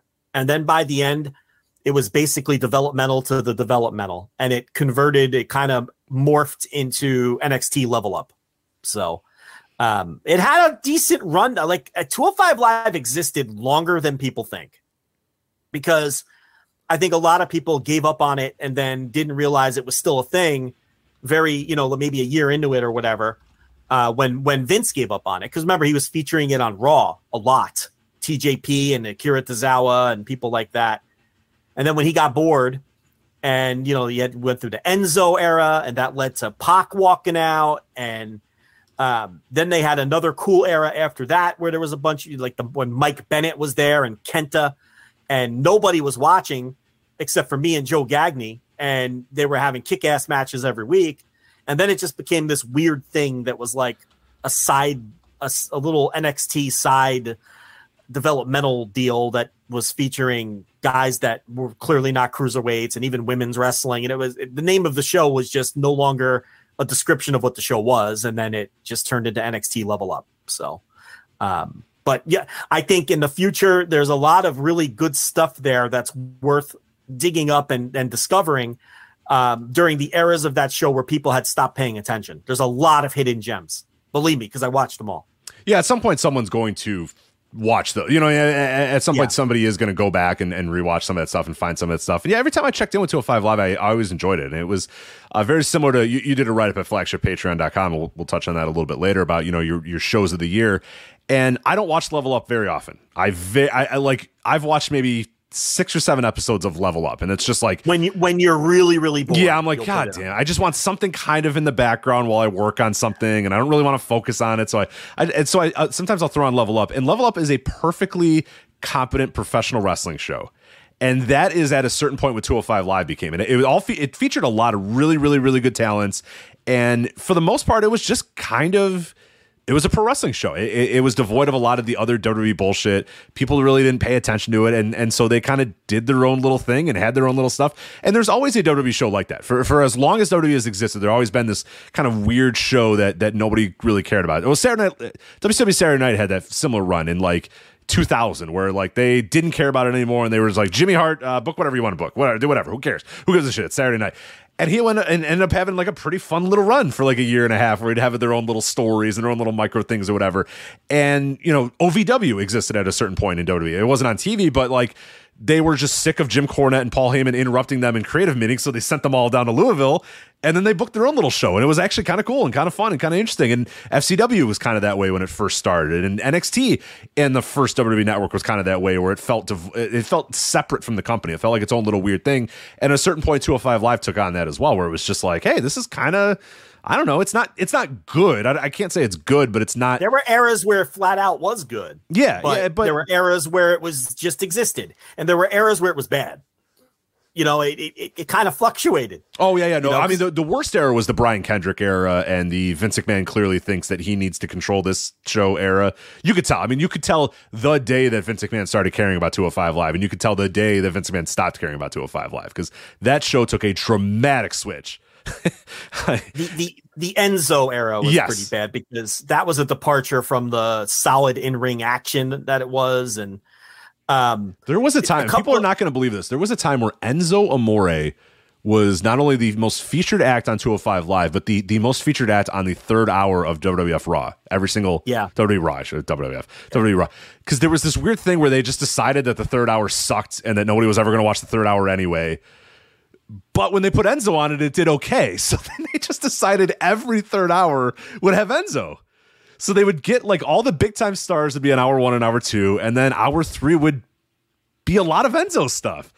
And then they would build up 205 Live on that third. It was so weird, so strange for a little while. But yeah. you know, hey. Two, uh, two other examples. Velocity had that feel ah, for a Velocity, while. Perfect, perfect, yes. And um, superstars from like 2011 to 2012 was like a wrestling show. Yeah, wrestling yeah, the, the Chris Masters era of, of superstars, where people would tell you, "I swear to God, Chris Masters is having good matches," and you say, "Okay, okay, sure," and then you watch, you'd be like, "Holy shit, Chris Masters is having good matches, unbelievable!" Chris Masters, Vance Archer, right? Yeah, Vance yeah, Archer yeah. with the haircut, um, and and uh, Drew McIntyre and the Usos, and um, you know people like that, and they were just you know they'd have two three matches a week and they it was just a tight little wrestling show and it had its own little self-contained storylines and um you know it was uh it, it was it was good shit for about a year there.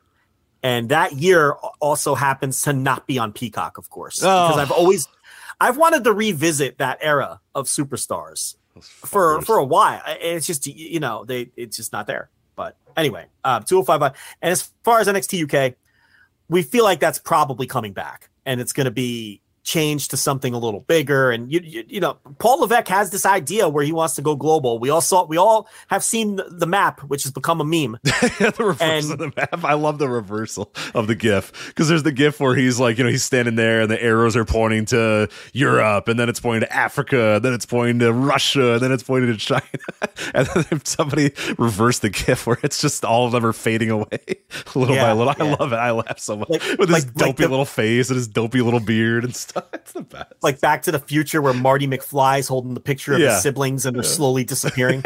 it's um, like Russia, nope, not gonna go there. China, no, that's not happening. India, nope, yeah. not anymore. Africa, eh, maybe one of these days. Europe, nope, we're going now. But no, they're they're obviously going to do NXT Europe again or whatever, whatever it's going to be. But but what the husk that was NXT UK that died in 2020 and basically was just on life support they, they, for two years, yeah. basically and they kept the best of them. They kept Walter, they kept Charlie Dempsey, they kept um, Ilya Dragunov, they kept the grizzled young Butch. vets.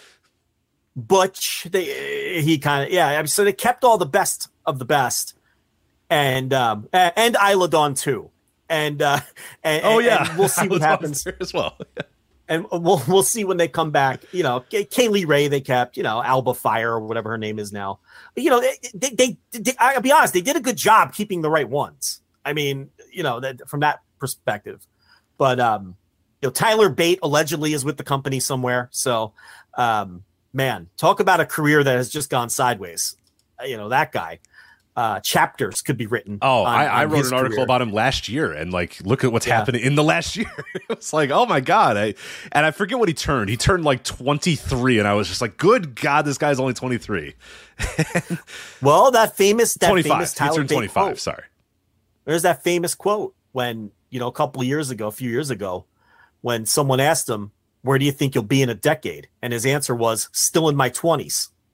And it's like because he was so good so soon and so early, you know? And here he is, and he's still only 25 years old. And it feels like he's been in that company a lifetime and doing nothing no. for like the last three or yeah. four years. I mean, just absolutely nothing.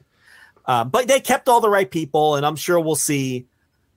You know, I think it was smart to kill that brand because that brand had a stink to it, and they'll they'll they'll rebuild it with a new name and new imagery and uh, maybe they'll, you know, maybe they'll find a new puppeteer for for Johnny Saint and bring him back to to. they'll give someone else the password to his Twitter account and and uh, you know and and and and and then bring him back and and who knows, but um, you know, so it's gone for now. But I think we'll see that one come back.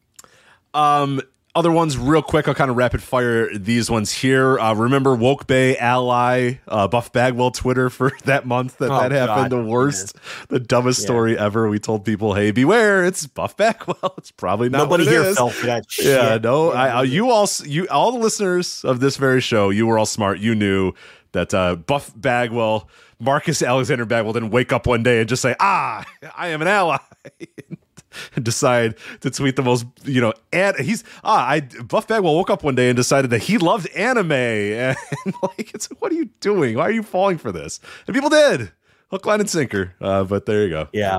Turns out Marcus hey, Alexander being, Bagwell not an ally. we're yeah, fifty year old man from Georgia, from uh, white guy Georgia, Georgia right. is not yeah.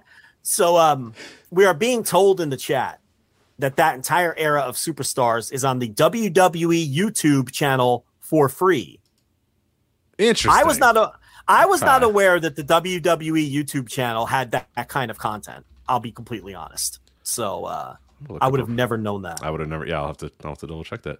Um, eh, looks like it might be there. Let me here. Let me let me mute this real quick. Let's look at the. ah, holy shit! Yeah, there they are. All right. Well, if you're one of the half a dozen listeners to this show who has never seen Chris Masters versus Drew McIntyre, the, the famous leg match, I think that's your match of the week. That's got to be your match of the week soon, right? should I do it? I'll do it. Uh, do Okay. it. Yeah, I'll, fuck I'll, yeah. I'll make that. All right. I'll let everybody know that's going to be match of the week uh, behind the paywall. We'll do the leg match. I would think most of our listeners would be privy to that match by now, but who knows? We always overestimate that kind of thing. But um, all right, there you go. I'll make that the match of the week. Anyway, what else we got? Yeah, they're all there. Wow, holy shit. There you go. All right. Anyway, um, other ones real quick here. Uh, the Authors of Pain, Legion of Pain World Entertainment Series NFT promotion thing that happened. That was, Yeah. remember that? That was that was great. Um, everybody beat up Sammy Guevara for like a week or two. Got in the fight with Andrade. Got in the fight with Eddie Kingston. Getting punched a lot. Probably be more of that in the future. I don't think. Yeah, I don't think that's going to go away anytime soon. Uh, the Karl Anderson saga. We're kind of living that right now. So uh, hopefully it reaches its end uh, January fourth. The Nick Aldis NWA drama. Again, that's kind of ongoing right now. We touched on that a couple weeks ago. Uh, William Regal leaving AEW. Mandy Rose fired. All that stuff we have touched on obviously very recently. Uh, and then oh, the Jeff Hardy DUI. Uh, that that return that he makes and the, the very weird, awkward return that I wasn't really into, but some people were into, and then it just all ends exactly how it was probably always going to end with Jeff, Jeff Hardy getting a DUI. So that hopefully is the uh, the end of that. And then a uh, few deaths in the world of wrestling. Major ones. Scott Hall passes away uh, earlier in the year. Antonio Inoki obviously uh, passed away. Probably the biggest, uh, uh, you know, one of the biggest stars in wrestling, one of the biggest names in wrestling history, uh, passes away. And I don't know if we touched on this at the time, but Kitamura, the big giant guy from New Japan Pro Wrestling that everybody thought was like the next big thing. I think he won the Young Lion Cup. Uh, he passed away at a very, very, very, very young age. I don't know, something like 33, 32. Let me get the exact age that he was, but way, way, way, way too young uh, for him to pass away. So yeah, that that kind of people might not have people might have missed that story because it kind of you know he was out of the limelight for a while. Thirty six, he was thirty six when he passed away. Uh, but uh, yeah, he passed away way way way too young and a very uh, I don't know. Yeah, I don't I don't know which that story went very bad very quickly and and he um I don't know. Yeah, it, it just didn't work out with New Japan. Didn't work out in wrestling, and he he got in the world of competitive bodybuilding, and and yeah, passing away uh, at the age of thirty six is is is not good. You definitely do not. Uh, yeah, terrible. Where do you think Nick Aldis lands? I don't know because I don't think he's. I don't think he's a WWE guy. I really. I mean, they might pretend he is, but I don't know if he's got that vibe to him. You know what I mean? I don't know. I looks good in a suit, I guess. I guess you could do that, but I don't know. I don't. I don't know. I, I really don't know. I don't think he fits in any major company. I don't think he fits in AW. I don't know if I'd want to see him in AW necessarily. I don't think he really fits in. I, I I don't think he fits in WWE. I don't know. Maybe you disagree uh, with this guy. I mean, he he carries himself like a WWE superstar or whatever, but I don't know if he can really go, and I think it'll be exposed pretty quickly. And I don't, yeah, he's kind of he's this weird guy that's in a limbo. Like NWA is like the perfect landing spot for Nick Aldis, which you know I, I don't know. I'm not sure where he goes. I, I don't have a good read on it. I think he's tailor made for WWE. You do? Yeah. Um obviously he's a really good talker. And I think he can work at a competent level. And um you know, a lot of people make the connection with Cody because they work that program for the NWA title, but I don't think they get along. So I don't think that's Yeah, I wouldn't. Uh, I don't think they get along. I, I I know at one time there was some. I don't know. I don't want to talk about it. So I, whether, they, but either way, I you know, there was a time where they didn't see eye to eye. Would probably be the best way to put it. yeah, and it was years ago, so who knows? But um, yeah, I I- think he's that's his best fit. I mean, Because he I can't wanna- just go waltz back onto Impact. You know what I mean? Like that would feel like a major step down, but it's the obvious destination, right with Mickie there and, and and Mickie being involved and stuff. So yeah, yeah. So I um, if he went to, I mean, if he went to Impact, he'd be like a top top dude. If that's if he cares that, it, depending on what he cares about, if he cares about just getting a, a, a consistent paycheck and and and being in the big leagues or whatever, then yeah, he can waltz into WWE just fine. And and and I don't know where he fits. I don't know exactly what they they they do with him, but like you know, somebody points out in the note of Sharon Jordan is that they've had a lot of opportunities to get him and have never really ever. They've always passed on him. And they had him Who originally. WWE? Yeah, Nick Aldis. Like Yeah. he's he's been at their Um, disposal multiple times, and they've just always kind of not. And that that may have been, maybe that's a Vince thing and not a Triple H thing, whatever. It's it's it's obviously a new regime in terms of of of, of talent acquisition or whatnot, but. Impact is probably the the answer there, but I don't know that I like. With the way that he talks and carries himself, a good booker can get a lot out of him. I that might not be a popular. Unfortunately, Paul take. Levesque is uh, booking WWE, Joe, so I don't know if that's going to work then. Yeah, see, I think he's tailor made for them, but I don't think that they would get the most out of him. I think that a good booker, with the way he looks, carries himself, and talks, can get a lot out of Nick Aldis. And that might not be a popular take with our listeners because they tend to be very negative on Nick Aldis. Um, but just, I feel like there's, I, I would have idea. I'm not going to fantasy book because you know I hate that, but I have ideas in my head of how I would present Nick Aldis and what I would do with Nick Aldis. And, you know, he'd be a really good fit for the ROH branch of Tony's uh, umbrella of companies. I, and that again, people will probably bury me for that, but um, I like that. I, I don't hate that either.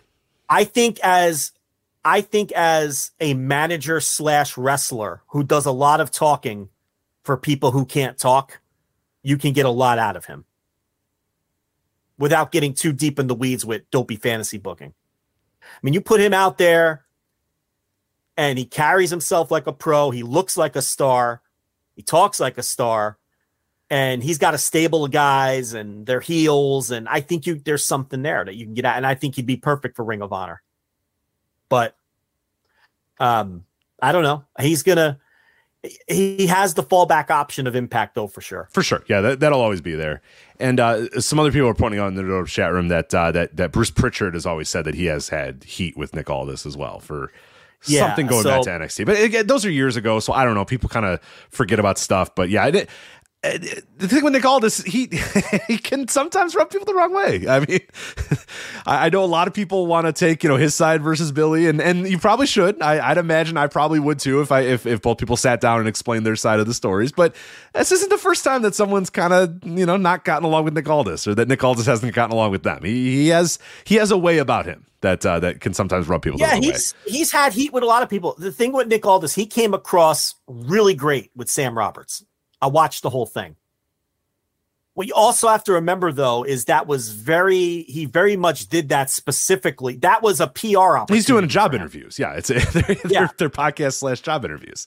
That's exactly what that was. It was him. So he was making it a point to come across as well spoken, calm, and level headed as possible. And he had very legitimate gripes with the NWA. I agreed with a lot of his. Oh, of course, of course. I don't know what happened between Billy Corgan and Mickie James, and that's the guy's wife. And you're always going to stand up for your wife, okay?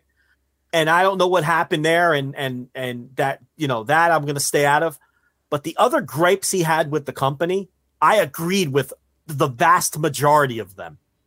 And you know, he defended himself against the idea that he was demanding to have the title put back on him and all that. And he came across um uh uh trustworthy when he spoke. But but you know, but yeah, like you said, the, that interview was and he knew that was a nice soft landing spot because Sam Roberts isn't going to push you. He's not to. Uh, he's not to.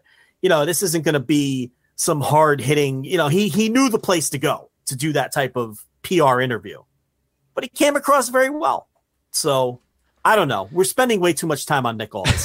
definitely, definitely, definitely.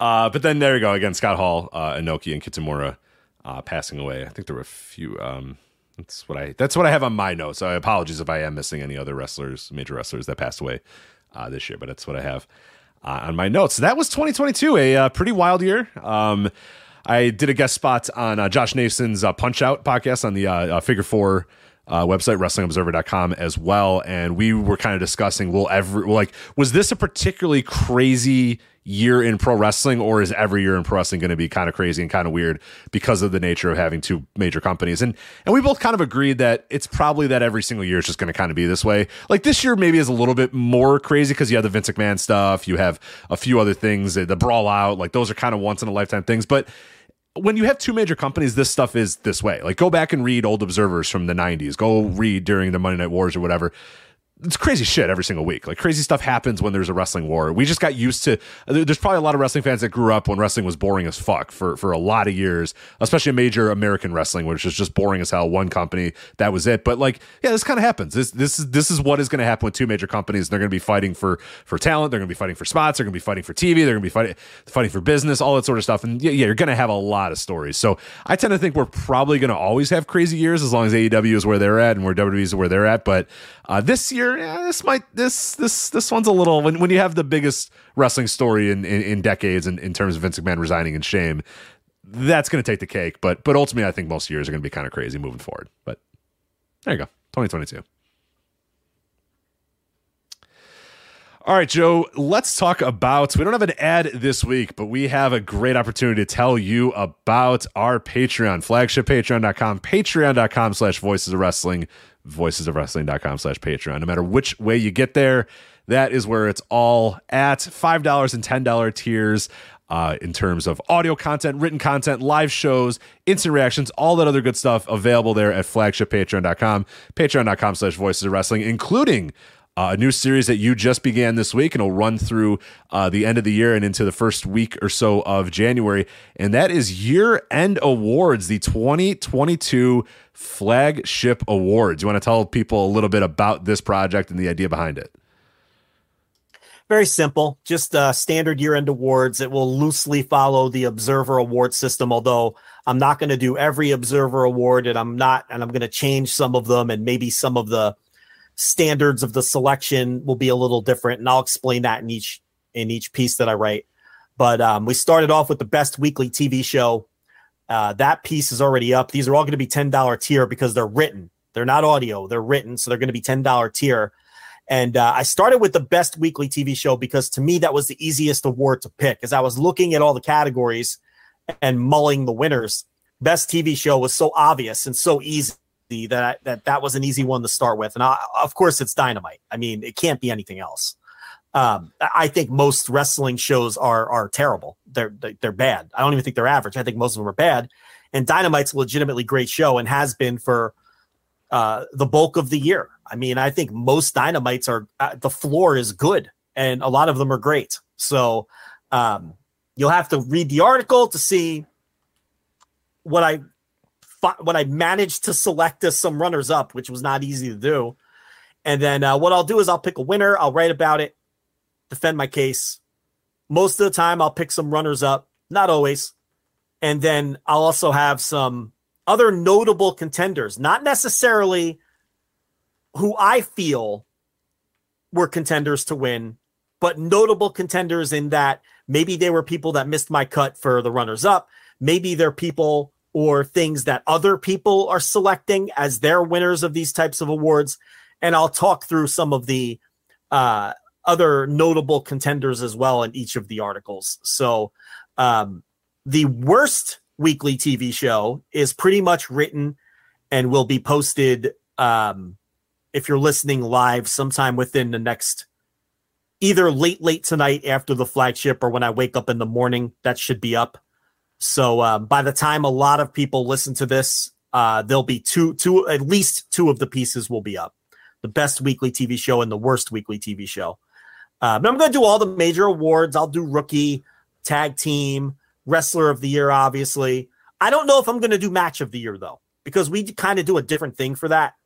So I, I might not do match of the year. I'm I'm mulling that one. Um, you know, but we'll do, uh, you know, most of the major awards. And I'm not going to do two different wrestlers of the year. I'm not doing the observer thing with MVP and most outstanding. I'm doing one award. I'm combining everything into one. I know who my pick is going to be. I know who my top three to five is going to be. And so only one wrestler of the year. We're not doing, we're not doing the split like observer does. And uh, anyway, that will run probably into the first week of uh, of January. Some days there'll be more more than one article posted, and uh, we'll get through them. Probably wrap it up sometime before January 10th. But uh, yeah, that's underway now. So that is up there, flagshippatreon.com. Again, $10 tier since it is written content. Uh, in addition to that, all of our bonus audio as well. I had the Christmas with the Captain series going through Christmas uh, wrestling matches, wrestlers, wrestling themed Christmas stuff. Uh, that series wrapping up, obviously, with the Christmas season wrapping up. Uh, I'm also wrapping up the Goldberg 173 and 1 series this month or uh, should be at least it'll either be the end of this month or it'll be the first couple of days uh, of January. That's a very it's it's always hard because I got to edit stuff, I got to watch everything, I got to do all the clips. There's a lot of work that goes into those shows. I always try to get them done as quick as possible, but I always try to get as much detail uh, in them as possible. And this one is requiring a ton of detail because it's December. We are going month by month of Goldberg's 1998, and obviously we are in the 173 and one month where Goldberg is going to lose to Kevin Nash. Uh, he's going to drop the WCW title to Kevin Nash at Starcade. And a couple days later, the finger poke of doom is going to happen, and WCW is going to just you know do WCW things for the rest of the year uh, and go out of business in a couple of years. So we have to touch on. We can't just say, "Hey, Goldberg lost to Kevin Nash," and that is all. Like that. That'd be nice if I, if that was the case. I'd be done with the episode and I'd be ready to go. But you got to dig in a little bit more in terms of what happened afterwards, the follow up, the finger poke doom, and I am combing through. I've watched so many awful shoot interviews with these dumb old WWE wrestlers telling you, oh, we just had to beat Goldberg. We just had to do it. And I am going to break down all those narratives that no, you did not just have to beat Goldberg. And all their dumb things that they say are all wrong and stupid. And they just should have had Goldberg win. Or if you were going to have him lose, you don't do the fucking finger poke of doom a couple days later. But anyway, that is all coming in the Goldberg 173 and 1. Final episode will be out in the next couple of days. Uh, so you can look for that. And then, uh, yeah, I'll obviously pick things back up. I always do my monthly uh, uh themed retro shows. So I don't know what I'm going to do in January. I might do Rumble, but I've done a lot of the other Royal Rumbles. So I might just want to look at how many more Rumbles I have. And if there's not that many, uh, work on something else or do something a little bit different. But uh, always going on there. Uh, VOWretro.com is where you can find the entire archive uh, of all of our retro content. You also do the Thursday Dynamite review uh, each week. Uh, the day after Dynamite, 30 to 40 minutes Dynamite review. Uh, Joe Lanza's thoughts on the latest episode of AEW Dynamite, Thursday Dynamite review, uh, and then plenty of other stuff. Insurrection Lives, of course, any major shows we're going to be doing Insurrection Live uh, for uh, live flagship podcasts as well on a $10 tier. You can listen to this show live before everybody else. Uh, I'm also going to do a prediction show as well. We do that, and that's kind of a yearly tradition now uh, on the Patreon. So I had uh, you guys send in your predictions. So I'm going to read them off, and I'm also going to go over last year's predictions and see if anybody got anywhere near, uh, who was way off, all that other good stuff. But that's always a fun show to do each year. So excited to do that uh, again. But that will be on the five dollar tier. Uh, at uh, flagshippatreon.com. So $5 tier, $10 tier, flagshippatreon.com, patreon.com slash voices of wrestling, voices of wrestling dot com slash patreon for all of that stuff so all right let's do uh, joe wrestle kingdom is coming up. It is december 29th that means we are only a couple of days away from the tokyo dome january 4th just back to one night. There's that weird wrestle kingdom and yokohama arena thing or whatever. We all know it's not actually wrestle kingdom but we're back to one official night of wrestle kingdom in the tokyo dome. It's on january 4th and god damn it thank god we finally have cheering audiences. Let's hope they're loud. Let's hope they're excited because I need that. I need that juice back in my Japanese wrestling, especially in my New Japan for Wrestling. But uh, Wrestle Kingdom's here, and uh, what is your what what what what's the buzzometer for Joe Lanza leading up here to Wrestle Kingdom for uh, 17, just a couple of days away? You know, there's a there's a couple names not on this card that normally you would see on a Wrestle Kingdom card. A couple names that might have interest to fans in the West. I think that's interesting because there's another show on January 4th in Seattle. Mm-hmm. And it might make sense to do a little bartering. You know, we're going to give you Kenny Omega, and then maybe you can, you know, send us some people. Who I'm just saying, I'm just putting that out there. Maybe, uh, maybe we'll see some people pop up on a different show that aren't Possibly. booked for this one. Uh, obviously, on, there are um, still TBA uh, participants in the, uh, the, the Rambo, so there there's there's many wrestlers that could pop up on that Rambo. But you're right, there there's a few names conspicuous so by their absence for sure. Yeah. So how about um, you know what was interesting too? I you know it's they could have done the Suzuki Gun final on this show, right? I mean, I know that they had Despy booked in the stupid four way, but they could have just done a three way if they, re- you know what I mean, if they wanted to. And um, I know they have Zack Sabre Jr. facing Ren Narita, but maybe they that someone else could have made the final of that tournament. And I'm just saying, the Suzuki Gun final match. And did you watch that yet? I did. Yeah.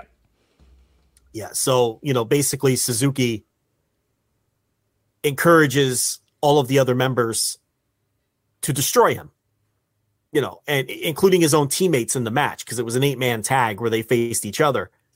And they kind of went up the hierarchy, starting with the juniors and then, you know, Lance Archer and then Taichi and then Zack Sabre Jr. put the finishing blow. And it was very symbolic and it was a very interesting way to end the unit as Suzuki basically just had his own people destroy the monster, right? And kill him. Um, I feel, and I, as I was watching it, and I really enjoyed it, and and the story being told, um, I was just thinking to myself, man, this would have come across really great at Wrestle Kingdom, as opposed to you know, a non a clap crowd version of Korakuen Hall where everybody's wearing a mask and nobody can speak and but um but I guess that's neither here nor there. But um and you know they've got Minoru Suzuki in the Inoki match and all of that. I, I you know I get it. Some of the other guys are booked doing other things, but um maybe it would have been a better fit there. But um as far as the buzzometer, Anyway, what do you think of that match? Did you have any thoughts? Uh, I liked it. I thought it was. Final? I thought it was cool. It was. It was a fitting end, I think, to the uh, the Suzuki Gun uh, uh, unit. I tend to think that it was probably good to be on that show because it got time. It was able to have 25 minutes. They were able to to do all their haha stuff at the end. I feel like if you do it on a Wrestle Kingdom, you are going to rush it a little bit. It's going to feel like you don't have as much time to do the stuff. The, Iizuka thing where he comes out and grabs his iron, you know, fingers and, and leaves or whatever, and they pose in front of the, the banner. I think you needed a little bit more time to do all that sort of haha stuff. Uh, I suppose you could have done that. Like you could have had them have this match, and then maybe on New Year Dash they do all the haha stuff uh, if you really wanted to. But I don't know. I I thought I thought it was a fitting main event for that show, and I think it was it, that that's a unit I think that deserved that spotlight and deserved that time to go out there and and and, and have that match and, and have that moment where I don't know I feel like it would be maybe a little too rushed on a Wrestle Kingdom uh, as opposed to doing it on this show, but it does kind of feel like there wasn't a whole lot of people there wasn't a whole lot of focus on that show, and it just kind of came and went, and now you know they're kind of gone. You, you know it, it so I, I, get your point that maybe doing it on Wrestle Kingdom would have gotten more eyeballs on it. Hey, this is a major unit that's now you know breaking apart, but uh, I think you want to use Wrestle Kingdom to start new beginnings for some of these people as well. Um, so I, I don't mind the idea of having it on this show guys can go away for a little bit. Minoru Suzuki can get involved in the Antonio Inoki thing and whatever Suzuki's next step is or whatever. Sabre can kind of do whatever he's going to maybe do. Uh, you know, Desperado is going to be in his. So I don't know. There's a lot of stuff that you can kind of do uh, at, at Wrestle Kingdom to kind of get these guys up on new directions. But I thought it was a really, really fun match. And like you said, Suzuki at one point just says, fuck these teams. Who cares? You all got to face me and we all got to beat each other up or whatever. And then they, they ultimately beat him up. And Zack, I thought fitting Zack Sabre Jr. getting the win. Uh, I thought that was a pretty uh, important moment there and a, a very poignant moment too. Uh, Zack Sabre Jr. getting the win. Uh, over Suzuki. And, and yeah, the post show was great too. Everybody doing their promos, Iizuka coming out, grabbing the iron fingers and, and, and, the snow coming down. So I thought it was all pretty good. I mean, I'm not super I'm not heartbroken by the end of Suzuki Gun. Like I, I think there needs to be a little bit more unit shakeup uh, in the world of uh, New Japan Pro Wrestling, but uh, this unit in particular, I think, has some. I, am I'm, I'm curious. I, I, think there's a lot of potential for new beginnings for some of these guys, and there's some other guys, and I'm like, oh, do, oh, I don't know what they're going to do without being a part of this unit, but uh, we'll see, and that's exciting. That's fun. I am so curious where a lot of these pieces land. So, like, what does Kanemaru you know, do? You know what I mean? Like, I don't know. He just kind of just goes to chaos or something or uh, i mean I, I, you know i don't know. I mean even the major pieces though do they just you know Zack Sabre stick with taichi and stay together and then takes but then it's kind of like suzuki gun light like just without suzuki. So i it's going to be very interesting where the pieces fall. It's going to be very interesting with how many of these guys stay with the company. You know there's a lot going on in japan right now with contract season coming up and i don't know if it's a foregone conclusion that's a lot of these Suzuki gun guys are even with New Japan in 2023. So, you know, and that includes Suzuki. So we'll have to see how all that shakes out. Um, Iizuka, I mean, how old is that guy? He still looked. Ripped. He looked great. I was like, brother, you're done. You don't have to work look like that again. That that is in my notes. Is like, let's talk about that guy He came eat out there. cheese, eat, eat a cheesesteak now and then. you don't have to look good anymore. brother he's 56 years old he hasn't wrestled in a year and he man i i went and worked out th- at lunch because of him i was like god damn if he looks like that while he's retired like why do i look the way i look I mean, he looks great get him back in the ring no i'm kidding do not He- get him back in the ring please he don't ever have to take his shirt off in public. Why would he still look like that?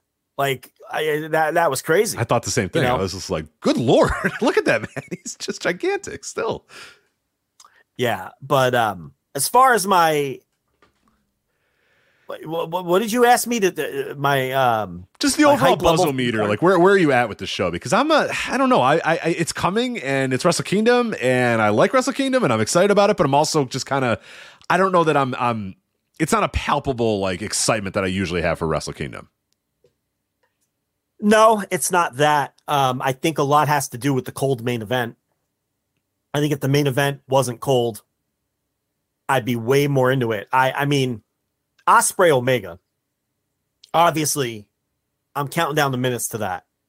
There's just not a whole lot else on the card that I'm super looking forward to.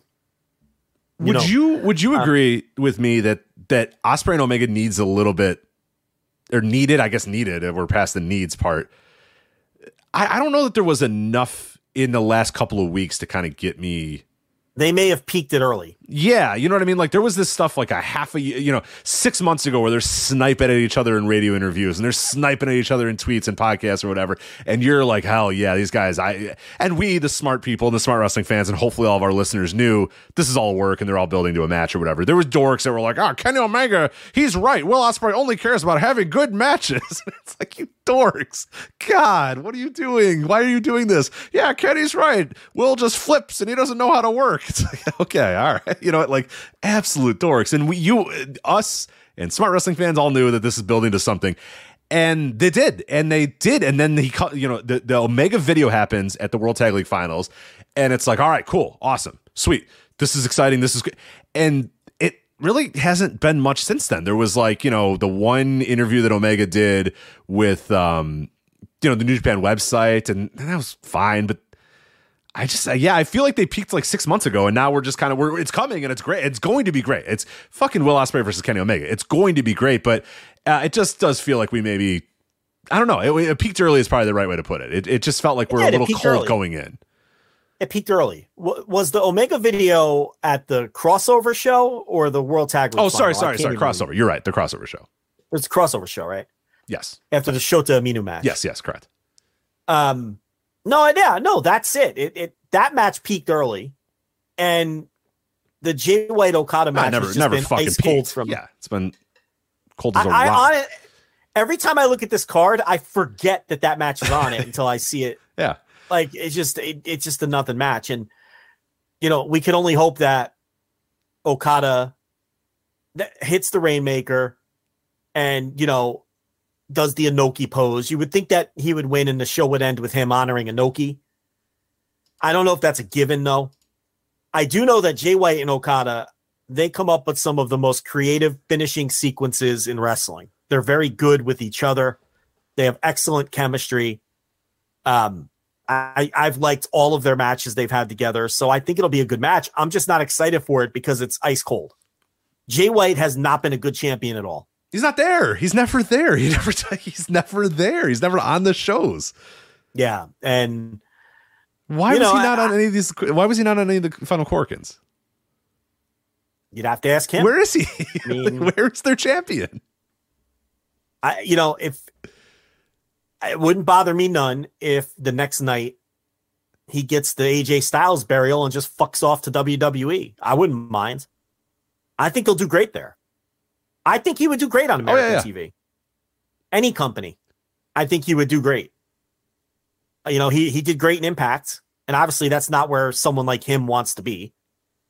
Um, I think he would be phenomenal in either WWE doing their style or AEW doing their style. I think he would excel at both. Um, and I wouldn't miss him at all in New Japan. And if he stay, I mean, you no, know, not with the not with the guys that they have coming up and and the other talent that they have up and down the card. Like, yeah, he if he left fine. Yeah, it, like yeah. Do I? I like I like Jay White. Obviously, I, I like watching him work. I like, but if he left, yeah, I, I think uh, there's more than enough talent to fill his spot. What's going on, guys? This is Rich from the flagship podcast here on the Voice of Wrestling Podcast Network. And I just want to let you know about a brand new sponsor we have for the network. It's Eufy. And let me tell you a little bit about their newest product, the Eufy Video Smart E330. This isn't your everyday smart lock. This is a smart lock, a 2K camera, and a doorbell offering triple the security and triple the convenience. Instead of loading up your door with a bunch of different devices, you install one and it takes care of everything in a complete package. It's not just about the home security though. The Eufy Video Smart Lock E330 is also for convenience. No more worrying about losing keys. You can let each member of your family get a password. You can monitor their movement in and out of the house. You can keep an eye on your packages. You can check in on your house while you're away. There is so much you can do with this product. Best of all, it is easy to install and set up. All you need is a Phillips screwdriver. Leave that drill in the toolbox. The Eufy has keyless entry, a 0.3 second fingerprint recognition, a rechargeable battery with a four month lifespan, two way audio from the lock, enhanced night vision, 24 7 customer support, and you'll love this none of those pesky monthly fees. Eufy sent me a Smart Lock 330 and I've loved it so far. It allows me peace of mind when I'm at work or when I'm away on one of my patented vacations. Plus, it helps me keep track of deliveries to the house, saves me a trip back to the car if I just need to run in for something and I forgot my keys, and the two way audio system works well for those unwanted guests at my front door. No, I do not need new siding or windows or a roof. Thank you, though. You can simply tell them you aren't interested from the comfort of your couch. Now, are you ready to ditch the others and join the Eufy revolution? Of course, you are. Get started today by searching Eufy Video Lock on your search engine of choice. That's E U F Y Video Lock, or visit eufyofficial.com slash video lock to see how you can finally, once and for all, gain complete control of your door. Once again, that's E U F Y Video Lock eufyofficial.com slash video lock. And we thank them for sponsoring the Voice Wrestling Podcast Network. Say goodbye to your credit card rewards. Greedy corporate mega stores, led by Walmart and Target, are pushing for a law in Congress to take away your hard earned cash back and travel points to line their pockets. The Durbin Marshall credit card bill would enact harmful credit card routing mandates that would end credit card rewards as we know it. If you love your credit card rewards, tell your lawmakers hands off my rewards. Tell them to oppose the Durbin Marshall credit card bill. Yeah. And um, you know, this whole Bullet Club war ended up being a dud. Jay White's never around. Um uh uh Tonga Loa got injured. They did the Hikuleo angle with Jay White, and that was pretty much it. You know, and and so they've been wanting to do that for a long time, and then they didn't just they just didn't do much with it. And Tama Tonga turned, of course, and he got elevated to some degree, and they did the little story where um where where uh Phantasmo stole Yujiro's girl and then during the G1 and it's just it didn't there was nothing to it. Um there's the big old dud and you know and, and what's the end result? Tama Tonga's elevated a bit. Jado is this really weird baby face now and Jay White was a really boring champion who survived Tama Tonga and now what? So, and you know, and I guess the Karl Anderson thing. I mean, so I don't know. The main event's cold and Ospreay Omega peaked early, and the rest of the card has some good stuff on it, but nothing else that I'm super excited to watch. Yeah, I, I think it'll be ultimately it's going to be a good show. There's too much good talent on Yeah, the show. I'm looking forward to the show. I, Yeah, I'm it's definitely just looking forward the to it. excitement level going in. I mean, there was years where it's like counting down the hours. I mean, we Yeah. we used to do shows where we would for three hours we would preview this entire. Th- that's it. The show would just be us previewing this show. Correct. The entire three hours would be us breaking down match by match, who we think's going to win, the build, all this. And we're not going to do that here. Obviously, it's going to be a 30 minute segment, a 45 minute segment tops, where we just kind of go over the card and, and we just went over the main event and the semi main event in about five minutes. And our ultimate thing is like, I don't know, probably could be good matches and, and moving on. And then, you know, elsewhere on the card, IWGP Junior Heavyweight Championship match. It's a four way, so obviously my my my interest level is going to be reduced immediately. Taiji Ishimori, Hiromu Takahashi, El Desperado, and Master Wato. I mean, I, all you know, it's gonna be good. Like it's gonna be good, but it would be so much better just as a one on one match. I, am never. I'm always gonna be on the same stance that four ways and three ways and all that sort of. I'm just gonna prefer one on one matches or tag team matches. So uh, a shoehorned in four way featuring you know Master Wato and and it's just if it if you want Taiji and Hiromu, just do Taiji and Hiromu again. You know, if you just want to do Taiji and Desperado, do Taiji and Desperado. Shoehorning in Master Wato. I mean, we don't. Nobody needs that. Nobody wanted that, but Let's get Isham. Let's get Ishimori away from this title for like a year. He hasn't been an exciting champion to say the least either. So let's get this title off of him and put him in a tag team or something and just get him away from this title for like a year. I feel like it's constantly built around him and he just hasn't been an exciting champion at all. I- am thinking they might belt up Wato. I, I feel like um, they essentially ended the Taguchi tag team, and they've they've always wanted to push him, and it and it took them some time to I would say get over, but I don't even necessarily think that he's over. But they like him for whatever reason. Um, I hope that's not what they do, but I I I would like to see a title change. I'm with you on the Ishimori thing. I, I, I think I've gotten pretty bored of him being there for uh, being the champion because kind of again similar to the Jay White thing. It's like all right, yeah, it's just a good wrestler. I enjoy it, but yeah, him in the title, it just felt like there's just been no juice with, with, with him as that champion. So, uh, and this, and to go back to Hiromu, it's the same thing. We've seen that a thousand times already. Uh, Desperado, again, I guess I wouldn't be too upset if Desperado won it, but I think I, I think I'm with you that Wato would be the most fun uh, of all those to win it. I mean, do I think he's the best wrestler of those four? Absolutely not. But he'd at least be new and fresh and, and, and have some interesting matchups. But I think I'd be okay with either Desperado or Wato uh, winning that match. I, I, I, who I ultimately think would win, I probably would side.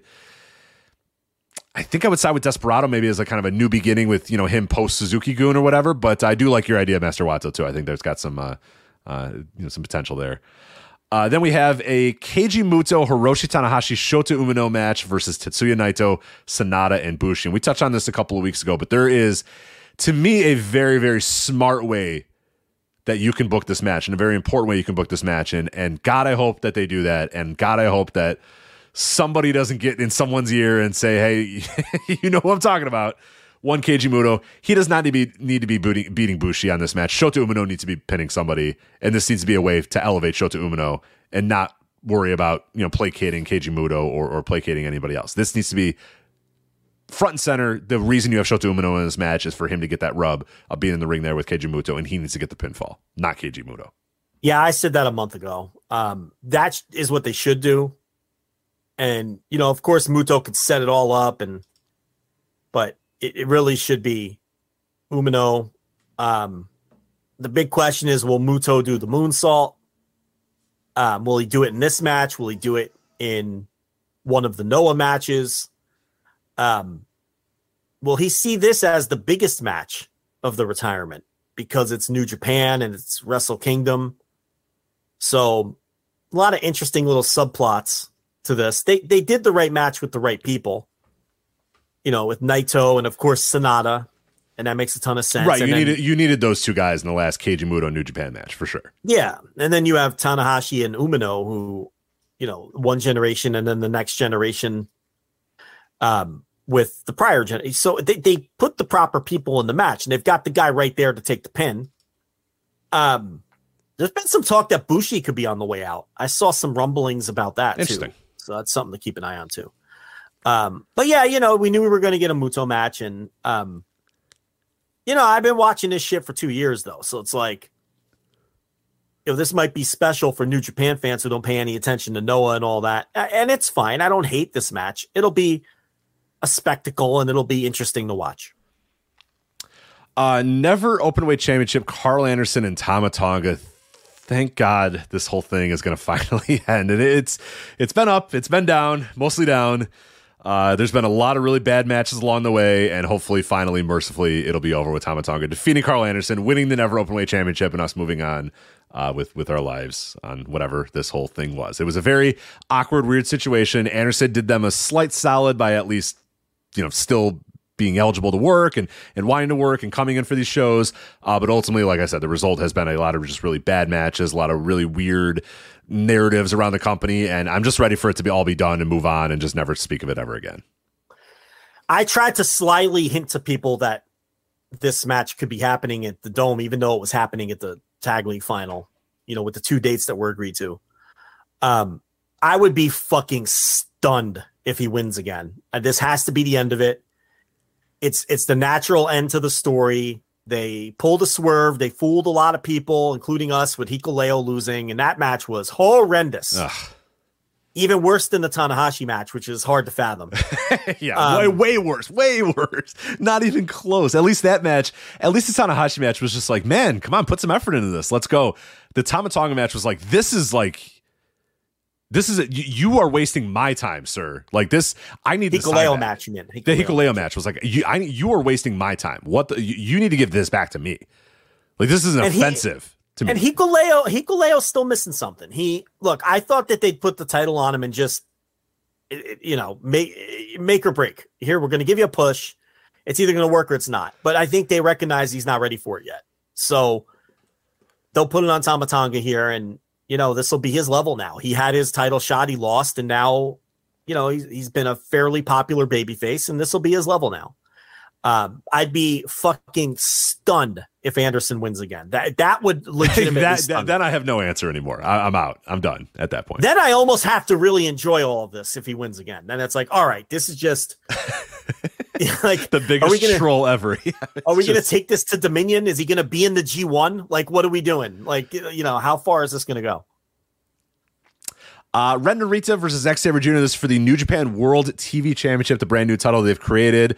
Um, I am of the mindset that Ren Narita needs to win this match and needs to win this title because it was a big deal and an important title and and the reason why they said they made this title was for young stars and Ren is a young star and they're trying to get him over and all that sort of stuff. With Zack Sabre Jr. beating Minoru Suzuki, I mean they clearly see him as a big deal you know, moving forward post Suzuki Gun or whatever. So I don't know. Like not when he when that result happened, I kind of said, "Ooh, I was like ninety percent that Ren was going to win this match." I don't know that I'm that sure anymore. Where, where are you at? Well, if he doesn't win, he has to beat Zack for it later. But if I'm trying to elevate someone and the directive of this title came from the top and they're telling me that to put it on young wrestlers and this is the guy I picked, then why not just do it here on the biggest stage and just have him beat Zack now? Why fuck around with it? So I think Narita will win. I think he should win. And it's going to be exciting to he's he's someone to watch in 2023 because he's the first of sort of these new class guy. Well, I guess Okan came back first, but um, Narita's the next where it's clear that they're interested in pushing him and pushing him hard as the next generation of the no nonsense black tights, Katsuyori Shibata student, Katsuyori Shibata like ass kicker. And um, what I think could hurt Narita is we're not really far enough removed from Shibata. And you don't want to end up falling into a pattern where it's like people think you're doing a cosplay. He still has to find a way to be his own guy. Because if he's just going to be a second rate Shibata, that's not going to work. So I think he need and and and there's a danger there. You know, so I think he needs to find a way to carve his own identity while also very clearly still being linked to his mentor. And that's a tricky thing to pull off sometimes. So, you know, Shibata has a very unique kind of charisma. And I don't know that just being trying to be another be you know, he's gonna you don't want him to come off like a mini Shibata. You want Right, him to right, be right. and, and you know, and and it remains to be seen. Like his work has been great, but maybe there needs to be some identifiable part of his presentation that needs to be drastically different than Shibata. Right, because right now he does kind of, and, and I love it, but I, I can see that long term it's maybe not the best play is that he comes out and has the towel and a, you know what I mean. Like he looks like It's a like mini he's, Shibata. like he's being Shibata Right, for right. Halloween. Right. And It's, that's you know, and- his work has not his work has spoke for itself. And I think that will ultimately be what but I'm, I'm with you that they need to do something to kind of say, hey, look, Shibata was the old, this is the new. Yes, he's taking he's been trained by this guy and and, and he's following in the lineage, but he ha- he's his own man and he's a very different man for a lot of reasons. And his work is a little different. And that's where I think is going to be able to stretch it. But I, I'm right that you or uh, you're right that you can't have him out there just doing the exact same Shibata stuff and they've kind of towed that line a little bit, and and it could get a little dangerous if they don't, you know, make sure they they they kind of correct that. But I, I think he's great, and I'm with you know. I'm still of the mindset that I would have him win this. And hell, maybe they had Zack Sabre Jr. win that match just to make this match even more of a big win for Ren Narita. You know, and, and that's very possible too. If they're really saying, no, fuck it, this is the guy we want to we want to make this guy important, then you have Zack Sabre Jr. win that match, you know, eh, pin Minoru Suzuki and then have Ren Narita pin Zack Sabre Jr. That's a huge stamp of approval for this guy moving forward. So maybe that's the case. Maybe maybe I'm overthinking it, and, and they were just trying to really, really, really, really prove that Ren Narita is the guy they care about moving forward. But uh, I'm excited for this match. Should be should be tremendous. Uh, IWGP Tag Team titles on the line: FTR versus Yoshihashi and Hiroki Goto.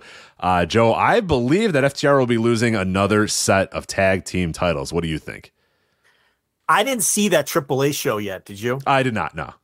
All right, so yeah, they did lose those titles. They lost the ROH titles, obviously. So this is the last of them. And you know, Bishamon, they had a warm-up match against TenCozy in Korakuen, just straight up two versus two. And you know, New Japan doesn't book that way a lot of the time.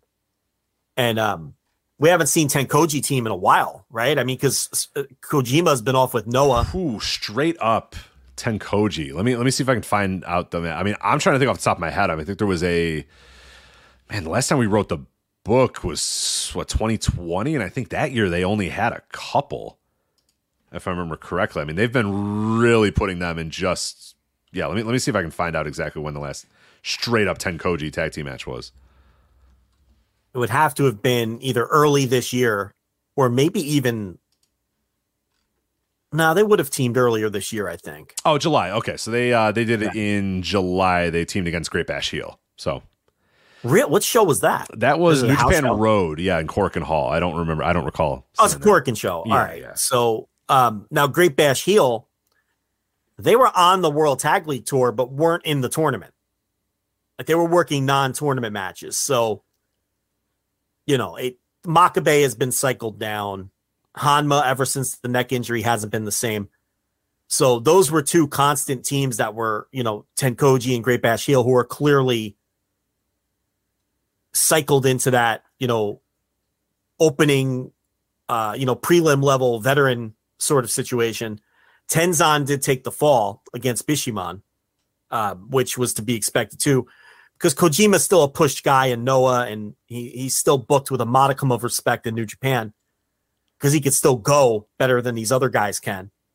But um, but yeah, so and that was a pretty decent match. It was a shockingly good match between Bishamon and uh, TenCozy at Korakuen, and you know, FTR, their contracts are coming due. So maybe all these companies are just preparing for the possibility. So, yeah, I mean, the smart money would be on them losing the titles, but who knows? You know, they could come back on that Yokohama show and do it. They can lose them on an AEW show. So I don't know that it's necessarily a lock that they're losing this match, but can they? Yeah, you know, absolutely. Yeah, I, I tend to think they probably will. I mean, th- this is the title I think they can keep for a little while if they really want to, because you know the the AAA one like that's kind of done, and I think they even said that they're done with AAA, and and and who knows what's going to happen with AAA, and that's fine. Well, That can a- we can well, can we talk about that for a second? Sure. Be- because you know Dragon Lee signs with WWE, and it's interesting because he worked that trios match in AEW, and they kind of did that really weird angle. Remember at the end of that match, and it didn't go anywhere. Um, they kind of like went off the air with it or whatever. Yeah, they unmasked him, and then it went off the air, and they're like, "Whatever." Ah, So it's like they turned. turned, yeah, it's like they turned on him. And you know, Meltzer saying that this deal with WWE has been done for some time and it was just kept quiet, but maybe his family knew and they decided to shoot their own blow off angle, right? Because at the time, Yeah, dude, it's thought- that family, man. I can't put anything past them.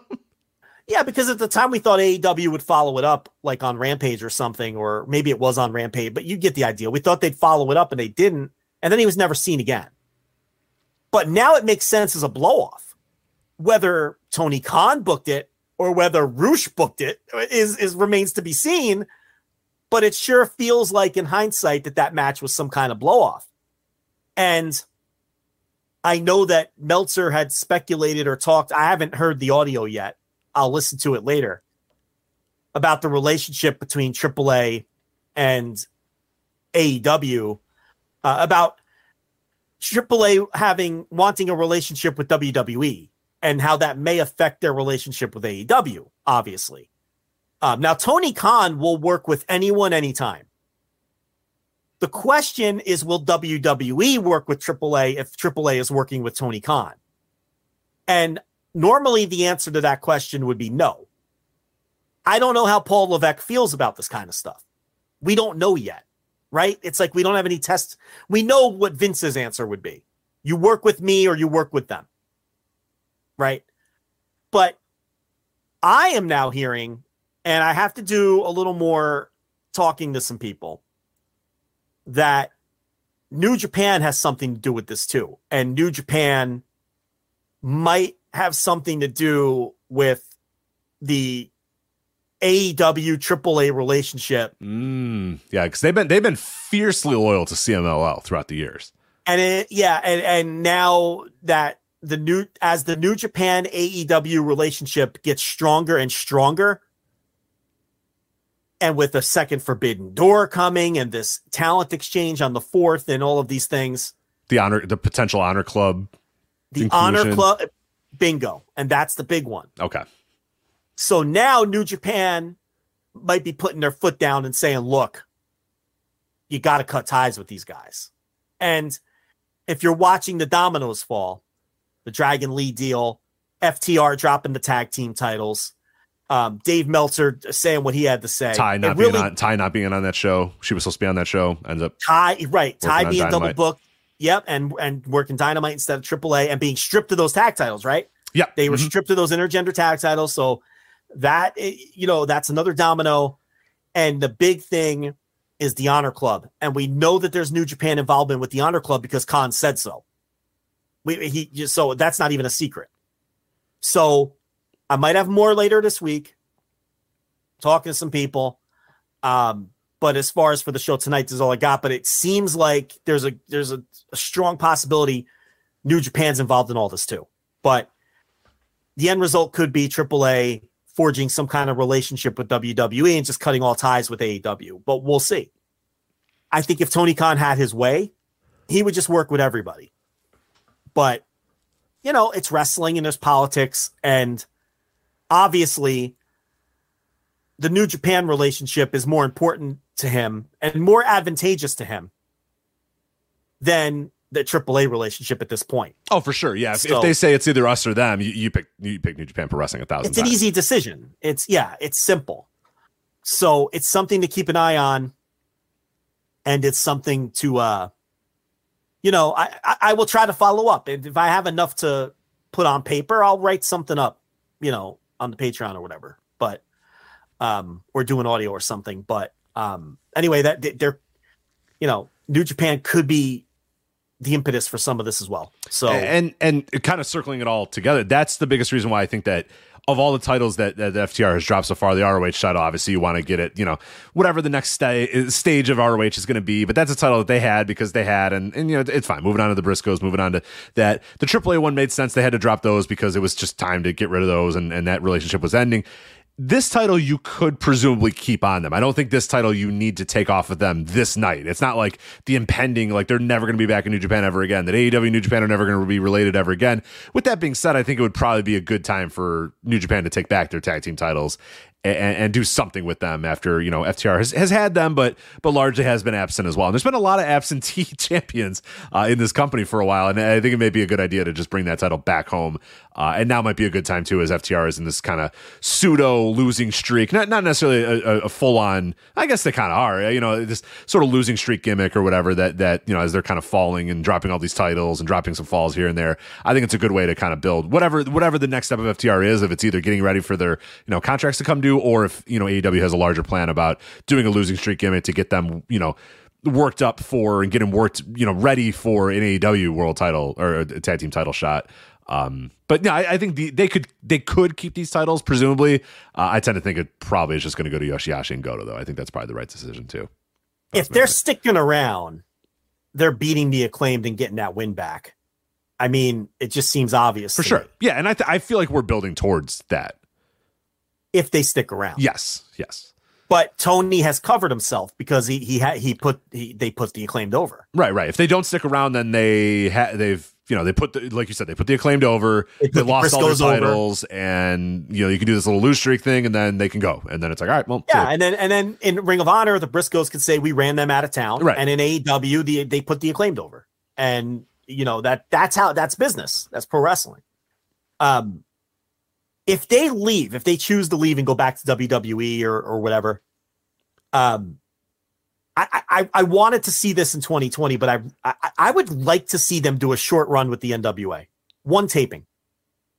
I just I think they would relish in that. They would enjoy it because they're nerds, and I think that they would enjoy having that on their resume. A short run with the NWA World Tag Team titles, right? Like they would love that. Right. Do, doing, a, doing a match with Kerry and Ricky Morton or whatever. I mean, they, yeah, they'd eat that shit. yeah, They, they would love that. And I would like to see them do one taping and maybe even not, I don't even need the pay per view, but maybe one pay per view, maybe one taping, maybe a Crockett Cup, right? That now they, we're talking. Now you're speaking would, their language. They would love to win the Crockett Cup and have a little run with the end. And I'd like to see them work with some of those teams in the NWA, that style. And I don't need them to be five star matches. You know what I mean? You know, I, I you know, I'd like to see them go down there and work with Joe Cazana and and and and and fucking if Corino's still there and not in the performance center by then and and and, and like you said the Mortons and get in there with uh Hawx Aerie with, there's with not, a whole lot of, not a whole lot of talent in the NWA La Rebellion yeah, La Rebellion yeah. get in there and, and win the titles and do a title swap with them I just think it'd be a fun novelty and I think it's something that they would enjoy and, you know, it doesn't have to be a permanent destination, obviously, but if they're going to leave and just freelance a little and have some fun with their careers, I mean, I think that's something that I would like to see them do. But um, that's neither here nor there, I guess. All right, so that was our 25 minute FTR Yoshihashi Hiroki Goto uh, preview. But I'll move on. IWGP Women's Championship, Kairi uh, versus Tam Nakano. Uh, obviously, the big story on this one is is not going to be this match itself, which is going to be a huge moment. Obviously, a, a major women's match on a Wrestle Kingdom for this new title that they created. Uh, but everybody is going to be waiting for the post match and, and and Sasha and whatever that whatever is going to be with Mercedes or whatever whatever the hell they're going to call her. That's what the focus is going to be. Is, is is what this post match is going to be. But I still think this is going to be a really fun match, a really good match, and and I'm excited to see it. And I think it's an important moment for New Japan and for uh, this this new initiative they have, and and and whatever could come in 2023 as well. So uh, excited to see what this is, and it's uh, all all eyes are going to be on this one. And this is a a huge moment for New Japan Pro Wrestling to grab a lot of Western eyeballs as well. I just got a message from Tony Khan. You ready? Did you actually? I said, yeah, this oh, is on the record. Okay. On the record from Tony Khan. I said, why didn't you sign Dragon Lee or did you attempt to sign Dragon Lee? And he said, You could put this on the record. Okay. He said, I felt like I already had Dragon Lee at home, Dralistico. So there you go. Tony Khan on the record. I think it's a little misguided. I don't think Dralistico is the same quality as Dragon yeah, Lee. But uh, yeah, that's uh, hopefully everybody knows that's a bit. Do not run the Reddit and put that on Reddit. Uh, let me make it clear that I am. Uh, I was going to say, man, Tony, what? what? Um, like, have you watched Realistic? that that's like Johnny Ace signing the wrong one-legged wrestler. Like, no, he signed Dragon Lee, not Dralistico. what are the odds that ends up on Reddit? Uh, ninety-five percent. That is not an invitation for one of you goofballs to go put it on Reddit. Right, because then all of those doors are going to go, these God, Tony Khan's an idiot. Or, oh, voices, are- they don't, they're making stuff up. And it's like, Yes. you know, So this time they're right. This time we are making stuff up. So they're right. But, uh, yeah. absolutely, yeah. Oh, man, Um, my anyway- heart stopped a little bit. I was like, Tony, what? you- What? like, what happened? Tony, Tony, yeah, like Tony, what are Tone, we Tone, doing? Tone, Tony. Dralistico? He's not as good as Dragon Lee. Um, what is the uh, Oh, what is man. that called? The- it's not po- is it Poe's law? What's the one where when parody is too on the nose that it, it that, it, that it's somehow, yeah. I, I forget. Exa- I know, I know the word you're saying, but I forget what it is. Yeah, I don't think it's Poe's law. Someone in the chat will say it.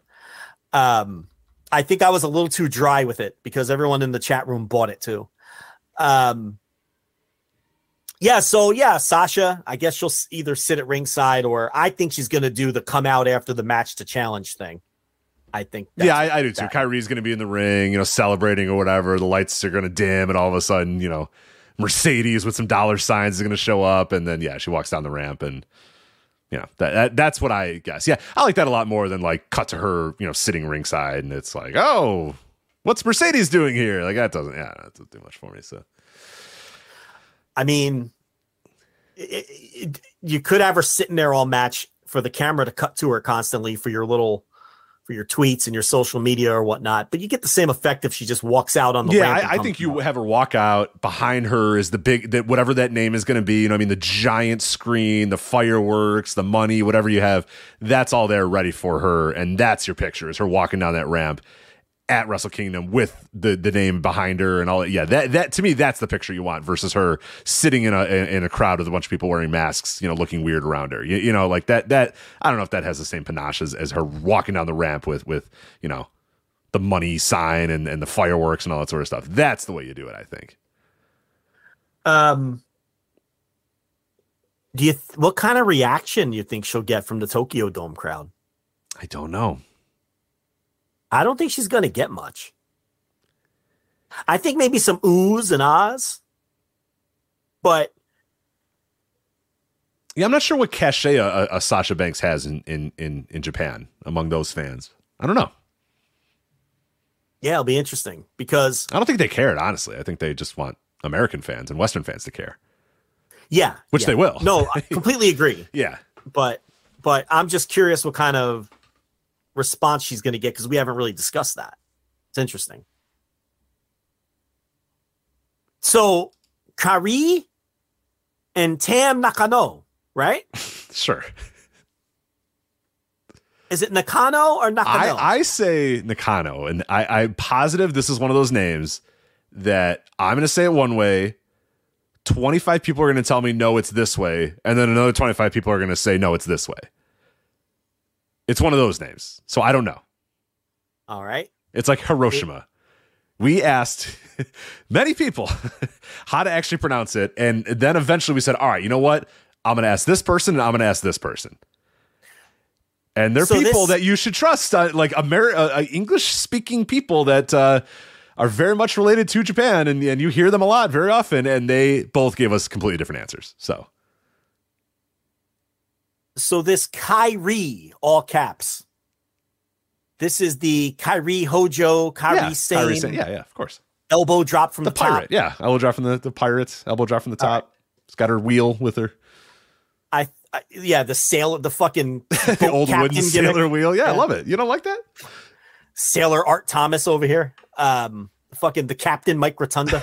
Sailor Um, Art Thomas. yeah, a that would be a great. Sailor Art Thomas. yeah, what a great Oh. trios team. Ch- a Chikara King of Trios team. Sailor Art Thomas, Captain Mike Rotunda, and Kairi Hojo. Right? Sailor. Yeah. He's he Listen. has to have been dead for like 40 years by now, right? Is he dead? that Sailor may have Art been Thomas? that may have been that may have been one of your most random. Like I know Sailor Art Thomas. I am positive that 95% of people listening have no idea who Sailor Art Thomas is. I love it. That's a whole- Uh, he died in 2003, and I believe it or not, lasted a lot long. 79 years old, died in uh, 2003. Sailor Art Thomas. He's a big star, Sailor Art Thomas. Yeah, it's in, in my neck of the woods for sure. I know for sure he was in in in uh, in in Midwest. I'm just saying, like, he was a sailor, she's a sailor, you know? Yeah. She, Smooth she sailing Ashley Remington could be their manager too. That's true. You get him in the mix. Well, Sailor Art Thomas is dead, so we can put smooth sailing Ashley Remington in there instead, right? So we can still have our King of Trios team. Yes, yeah. Today, yeah, you could still have, yeah. Because because you can't book Art Thomas right now. No, Sailor Art Thomas. I forgot that he was in the WWE Hall of Fame. When you said Um, when you said that's a Hall of Famer, I went, was he in the Wrestling Observer Hall of Fame? I never remember seeing that name. He's in the WWE Hall of Fame. I forgot about that. He's a Hall of Famer. What was that? Who you know? who did his induction?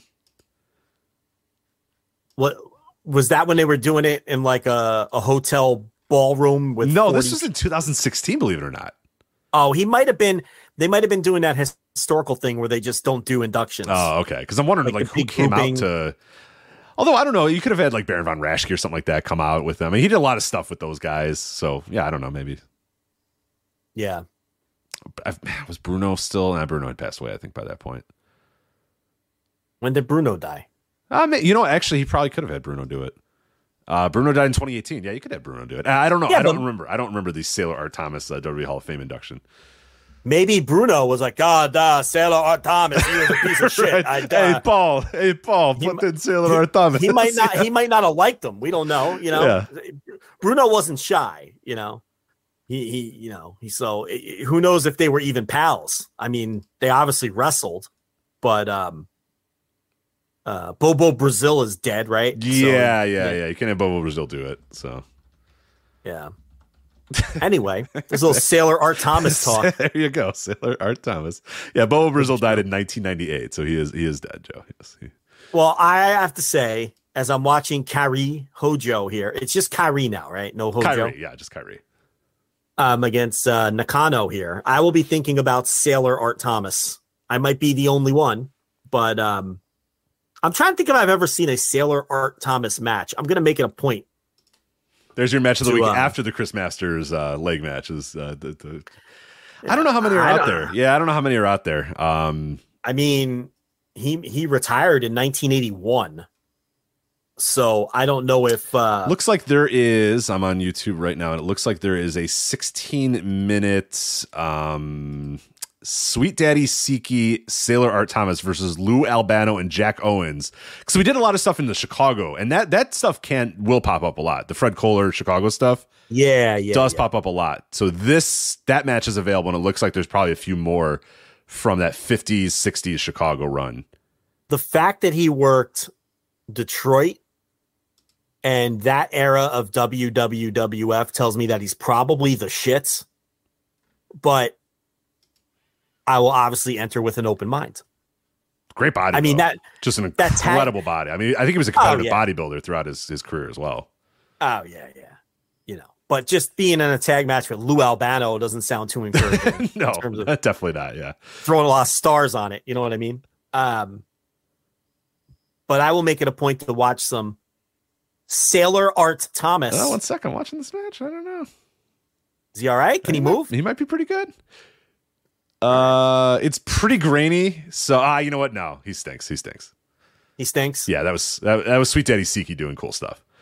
Oh, okay. Because somebody tagged in and did like three drop kicks right in a row, and I'm like, holy shit, Sailor Art Thomas, let's go. But then they showed ju- they just showed Sailor Art, and he wasn't doing anything. So I don't know. I I shouldn't say that he stinks, but he's not sweet. I, he's not as good as Sweet Daddy Siki, who who was actually awesome. You know, Let's uh, so Let's see. someone in- oh my, nah, nah, he's yeah, he's I have a feeling he stinks. He's pretty just- rough. He's pretty rough. Yeah. Um, someone in the chat goes, I'll never forget Michael Cole referring to Kairi's yachting personality. yachting persona. Yachting, persona. that sounds exactly perfect. Yeah. She loves to have fun. She's got a yachting persona. Oh god, yeah, because it's not enough for her to just be like sailor, like water themed. No, she literally is a sailor. You know what I mean? Like, don't Right. she literally has to l- enjoy sailing the high seas. She can't just be, you know, that can't just be a motif or or or, or her. Yeah, no, it's kind of fucking ridiculous. Is anyway, this uh is this Nakano any good, Rich? uh, Tam Nakano, yeah, she's solid. I think Kairi's a little bit better, but I think Tam Nakano's decent. I like Kyrie. Yeah. I like her. I enjoy her work. Um I've heard really good things about the Stardom match from uh, today. I'll, I'll, I'll try to check it out and watch it. I, I, Uh, well, I will right, do. I will do. do. I always filter them to you. I always filter them to you, and I will let you know Yeah. if it's good or not. Okay. Oh yes, please do.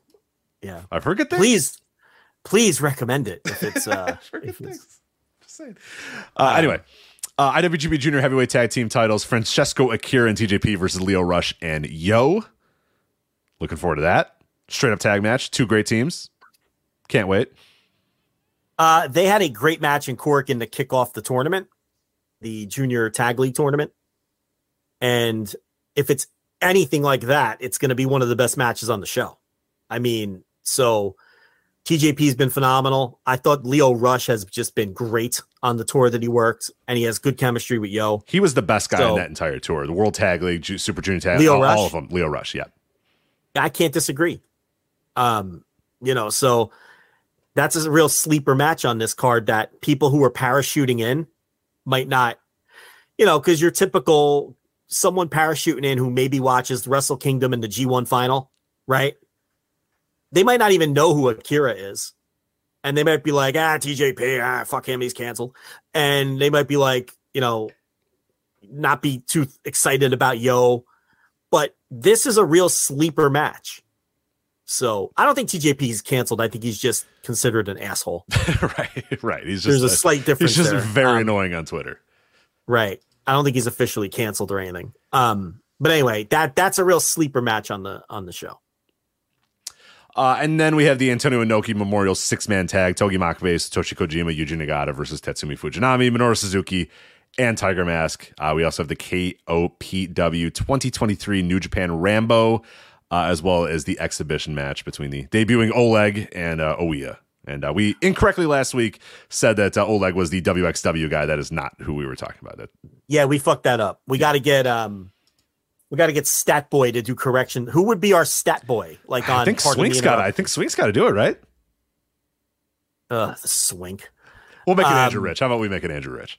Andrew, does he want to be Stat Boy No. and offer corrections No. for all of our mistakes? I don't like uh, think he does, but uh, I don't know. like Tony Reale from Pardon the Interruption. Remember, he was Stat Boy. Yeah. and he would do the corrections at the end of the show. Usually, a whole litany of mistakes that those two guys. Yeah, those guys were. It was. They're in the It was a weird of the show. segment. He's like, "All right, so uh, Tony, you said that the, the Titans were nine and two. They're actually eight and four.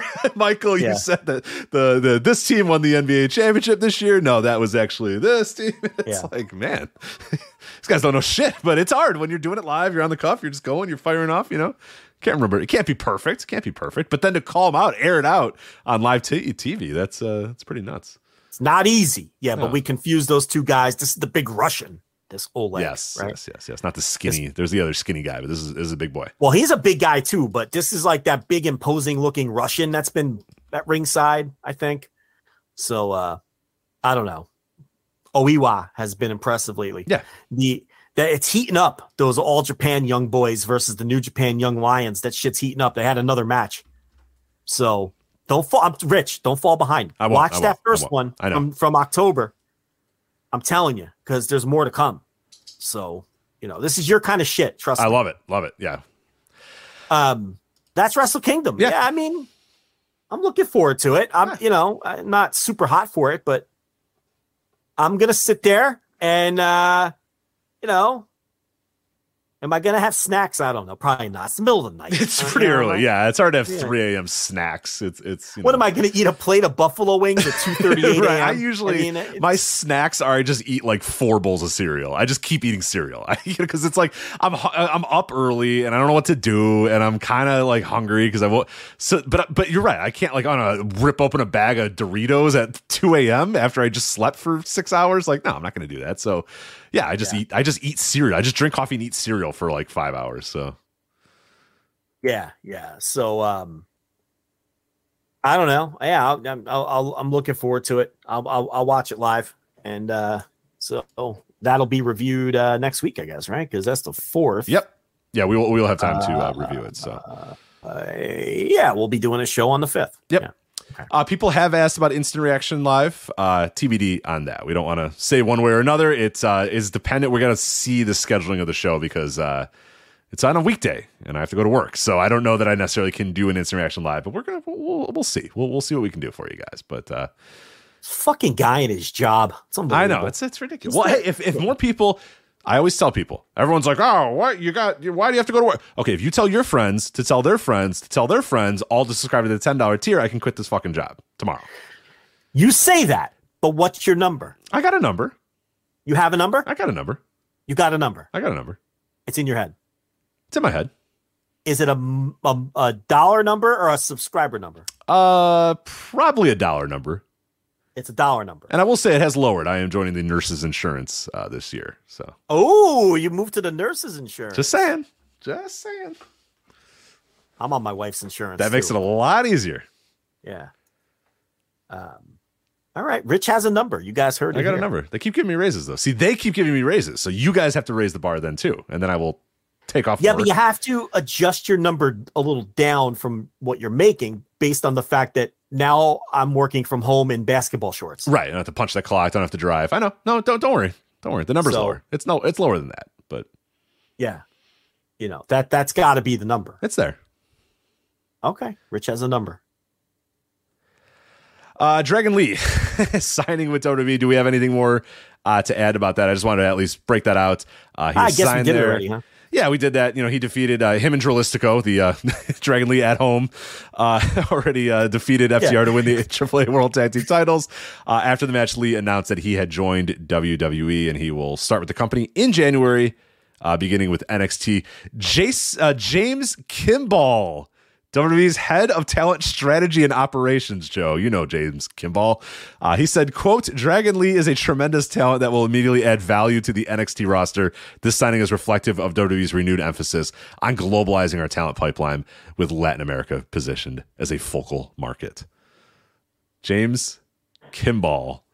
Who the fuck is that? I don't know. I just saw that quote and I decided it'd be funny to say the name James Kimball. So that is James Kimball, the uh, WWE's head of talent strategy and operations. So is that a shoot name of someone we should know? uh, no, I have no idea who that is.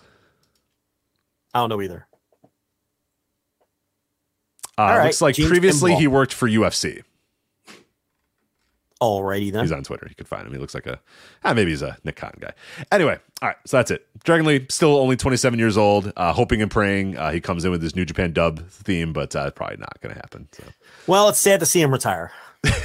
I hope he enjoys Winter Park, Florida. I, uh, I for one cannot wait for him and Zia Lee to post photos of them working out in various gyms across Florida. So always be good. Yeah, he had a good career. Yeah, Uh, you know, now he'll he, get uh, some great abs. Him and Zia Lee can show off their abs together. So we'll see.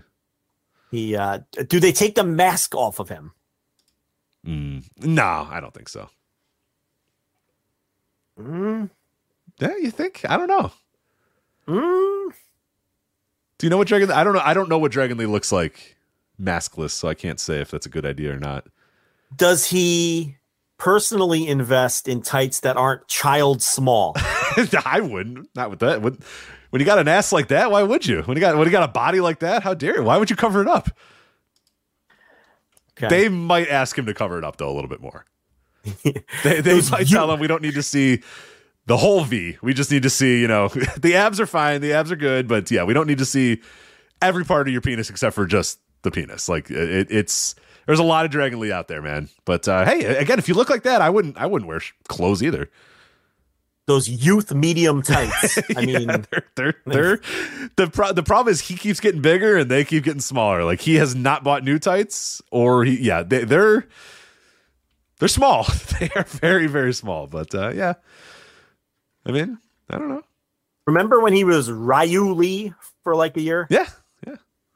Remember he signed with um New. Japan and then yeah, New Japan. And the pandemic happened, and he worked like two matches or something Yeah, Ryu Lee. as a New Japan. Con- he literally worked three matches with that 2020 contract, and then the pandemic happened, and then they just, I guess, paid him for the rest of the year, and then that was that. He was in, wasn't he in Liger's retirement match?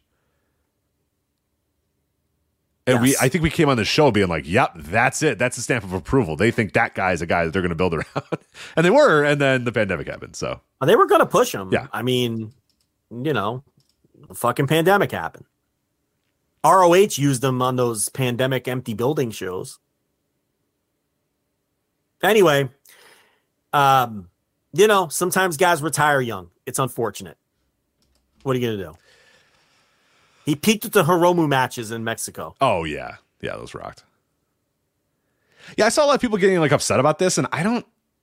I think Dragon Lee's good, but I don't know that I was like super upset about this. Like people being like, "Oh my god, WWE, they're, they're signing like." Like a, they're not signing everybody anymore. That that's like an outdated, like five years ago thing. And I just don't know that I'm that. Like I don't know. Dragon Lee's good, but I haven't seen a He's whole really lot of good. him. I haven't seen it. Like he doesn't feel like a huge loss to like the wrestling universe that he's in WWE. Like I, I don't know. Ah, look, guys are gonna go there. You know, it's they pay good money and they all got that WrestleMania dream, man.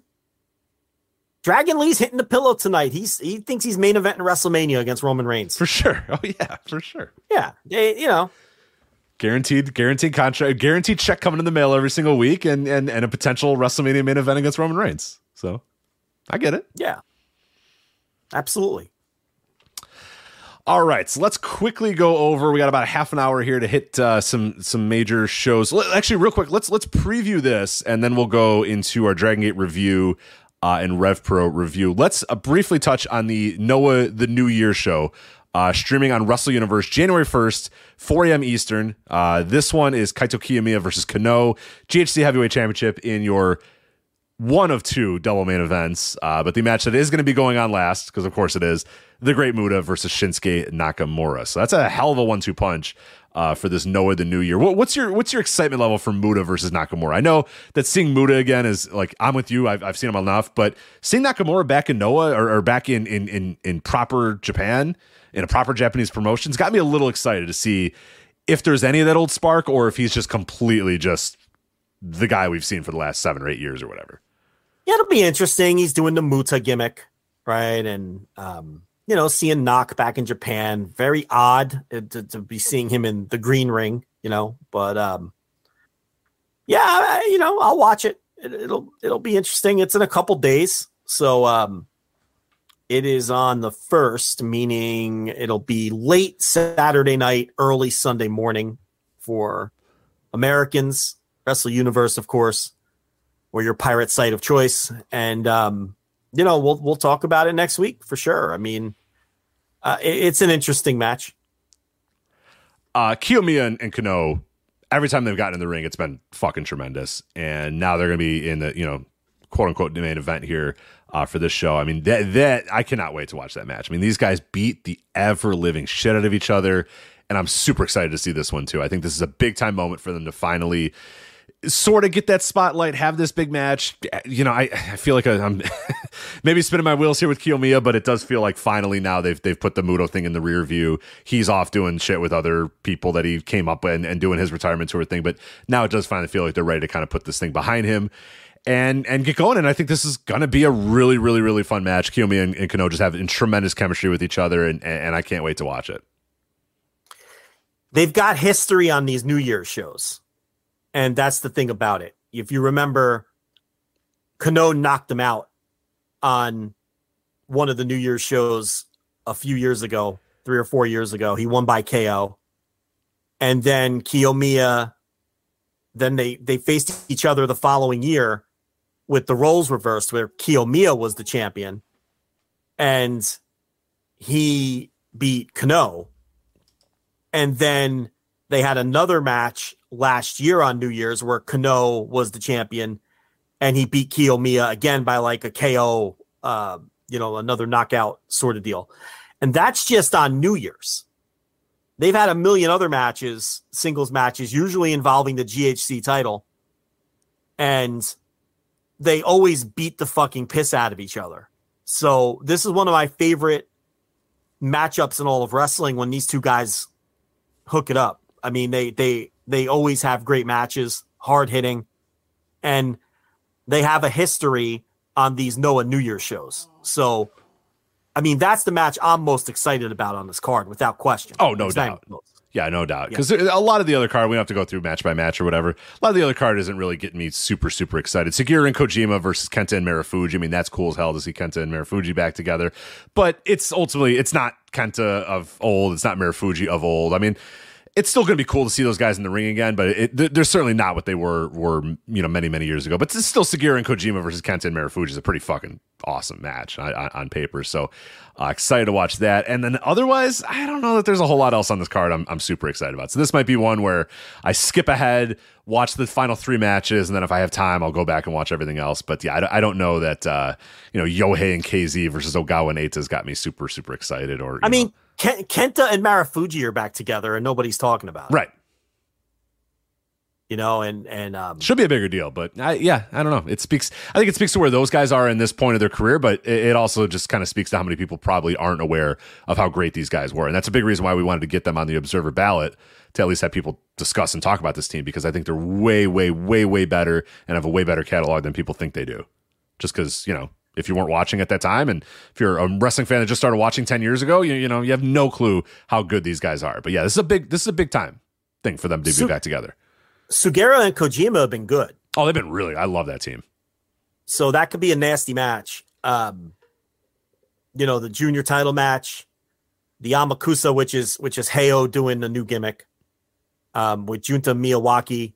I think Heyo. Let me double check that. I get those two guys, not high 69, the other guy. Hey, oh, yeah, yeah, yeah. Um, there's an X in that eight man tag.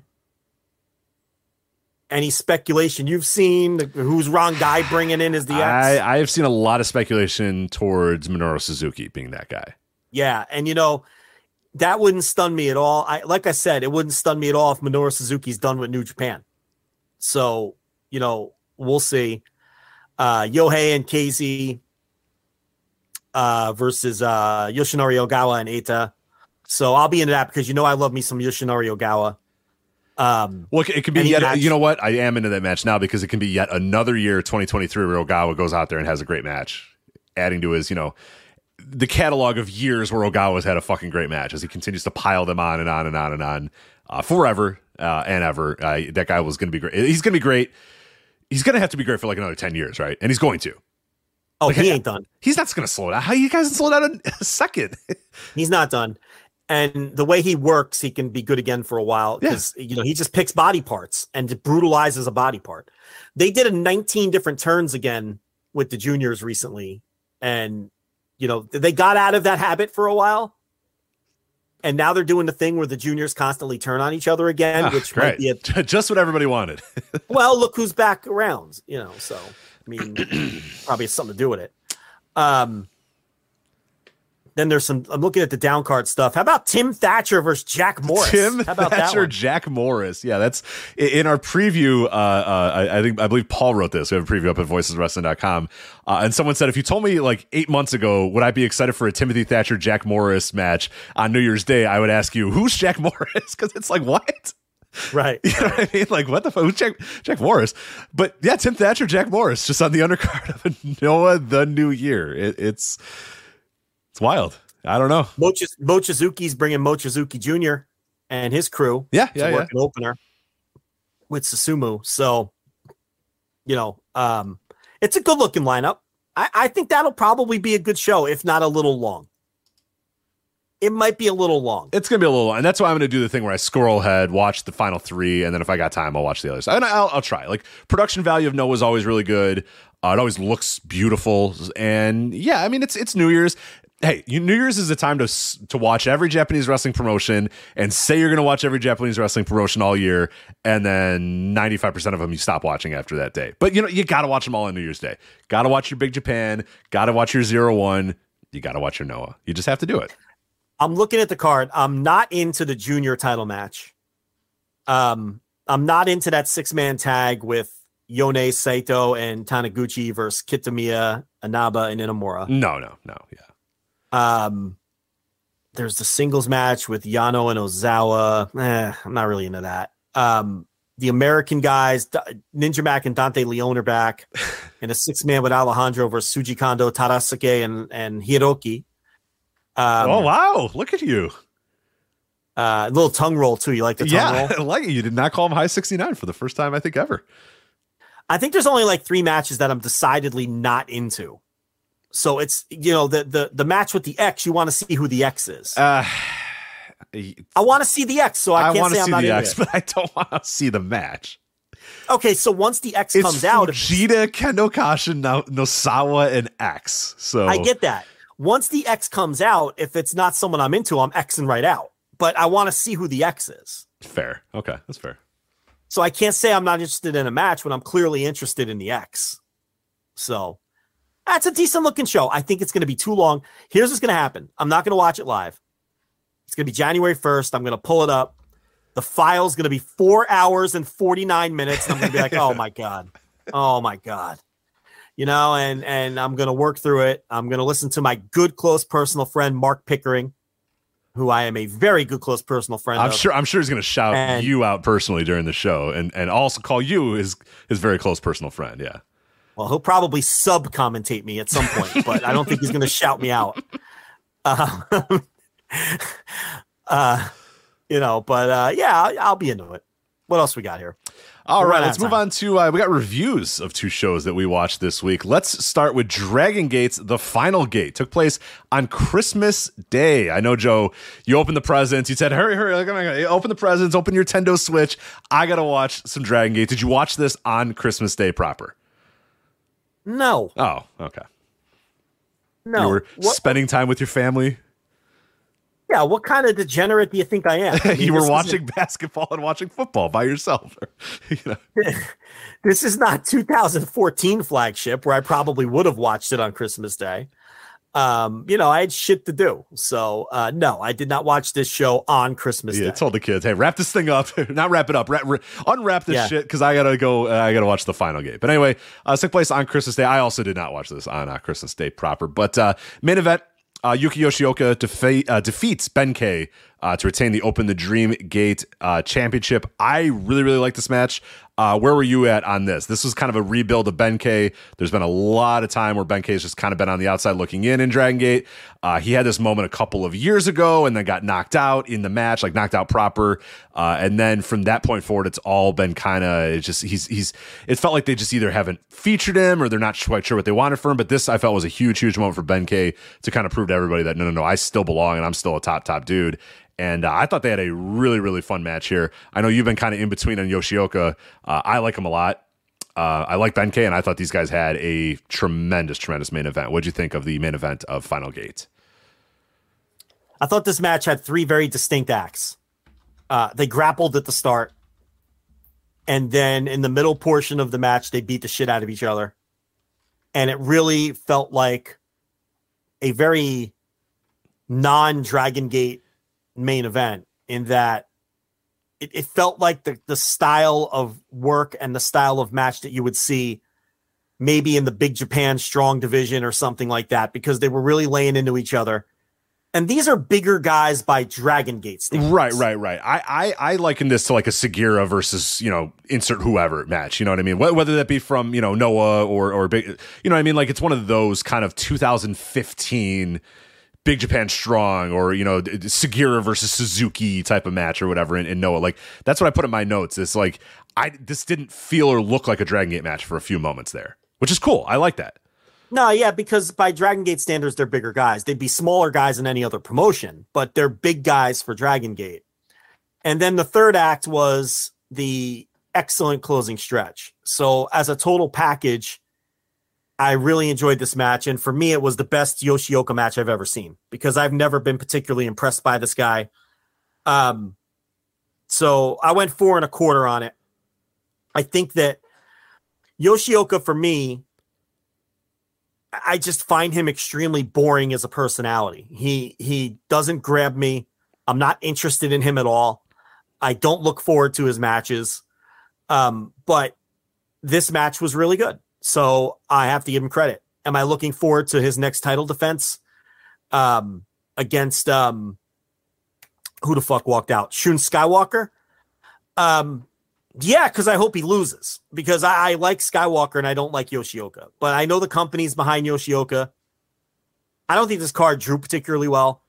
Uh, Um, 2,589. So I don't know. I don't know where that ranks. I'm sure. I'm sure the Open the Voice Gate podcast. They'll they'll have some insights Well, uh, on that. But way down from the last pre-pandemic Dragon Gate, but uh, from the last pre-pandemic Final Gate.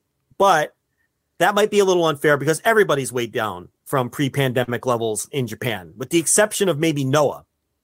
Um, so and Stardom maybe, but I don't pay close enough attention. But um, you know, and and they were up a little from the last final gate, but I don't know anything about what the restrictions are anymore or anything. I just know that they're still way down from the pre-pandemic final gate. Um, so I don't know necessarily if this guy is working at the gate. I know that their attendance has been ticking up a little. I find him extremely dry. I don't think he has any charisma. Um, but I seem to be on an island. I don't know. He just does nothing for me. But this was a really good match. Um, it's weird because he does nothing for me, but I see what they see in him. Does that make sense? Right, right. Like, he, under- he, he projects like a star. He looks, he kind of carries himself, Uh-huh. but he doesn't. He's also doesn't have the charisma of a star. Like he looks good with the title. He comes out and you're like, that guy's a champion. You know what I mean? He's he's he's got a good look. He's got good hair. He comes out looking good with the title. You're like, yeah, that guy looks like a world champion. But then there's not a whole lot else there. And I get it. I I I get. It. I I'm more I'm more with you on that than than I've seen from other people. But I do think his work is good. You're I more just- into his work than I am. Yeah, I like his work a lot more than you do, but I kind of agree with you that he's kind of a dry personality. So Kai versus Yamato last year did 2,012 fans in the same building. So they're Okay. about 500 up from last year. But um, I mean, it's fucking Kai. In 2019, they did 3289 pre-pandemic for Naruki Doi versus Benkei. So, um, you know, like I said, down from pre-pandemic levels. And then if you go back any further than that, 3746 for 2018, which was Dragon Kid versus Eita, hair versus mask. And then before that, I think we're going to run into fake numbers. Yeah, like No, now, now we're getting to like, 6,000, 8,000. Yeah, these clearly not which, real which numbers. which was probably more than now and probably more than those other shows, honestly. But um, definitely not what was reported either. But um, so I guess they're up a little from last year. But again, I don't know what the the restrictions were versus last year or whatever. Um, but yeah, I thought it was a really good match. I, I I enjoyed the match a lot, and I went in with gritted teeth, thinking I wasn't going to like it. So it won me over, and I liked it. But unfortunately, Yuki Yoshioka continues to not do a thing for me. I can take him or leave him. So um, You've always been a pretty big Benkei guy, though, right? I like Benkei, and I like his new kind of like this smarmy kind of gimmick that yeah, he's doing. Yeah, that, that's perfect Um, because he looks like a smarmy asshole, and he like he's in shape and he's you know attractive, and so yeah, I, I think that's the best way to put him. Is just smarmy asshole. Yeah, and th- you know the match was eh, like I said, it had three very distinct acts, and it was well put together. And I thought the work was excellent. I thought it was stiff at times, or at least came across stiff, and very un Dragon Gate like. You know, so I, I I did enjoy it from that standpoint. Um, and I thought by far it was the best match on the card, like not even close. Yeah, and then uh, that's going to be kind of my point is that the rest of the card didn't really do a ton for me. I think it ended pretty good.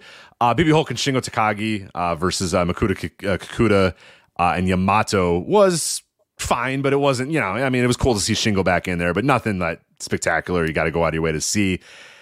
Uh, the open the Triangle Gate, the Z-Brats uh, defeating Shuji Kondo, uh, Owashi, and, and, and Naruki Doi. I, I was kind of, but uh, I don't know. I didn't really like that match at all. I mean, there was a lot of not great wrestlers in that match, so that didn't help matters it's at a all. you know it's a new dragon gate and where normally these openers would be guys like super Shisa and Kness and a lot of the rookies and it would be four minutes long and it would be wall-to-wall super action and it would just be a meaningless throwaway match but it would be the rookies getting reps and a chance to see the veterans and it'd be very short it's a different company now it's just a different company now and i i personally have am struggling with that i don't like one word Dragon Gate nearly as much as I liked two word Dragon Gate. And I think the difference for me is this version of Dragon Gate doesn't feel fun.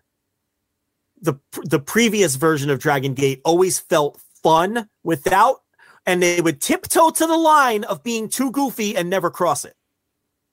This version of Dragon Gate the fun factor is gone.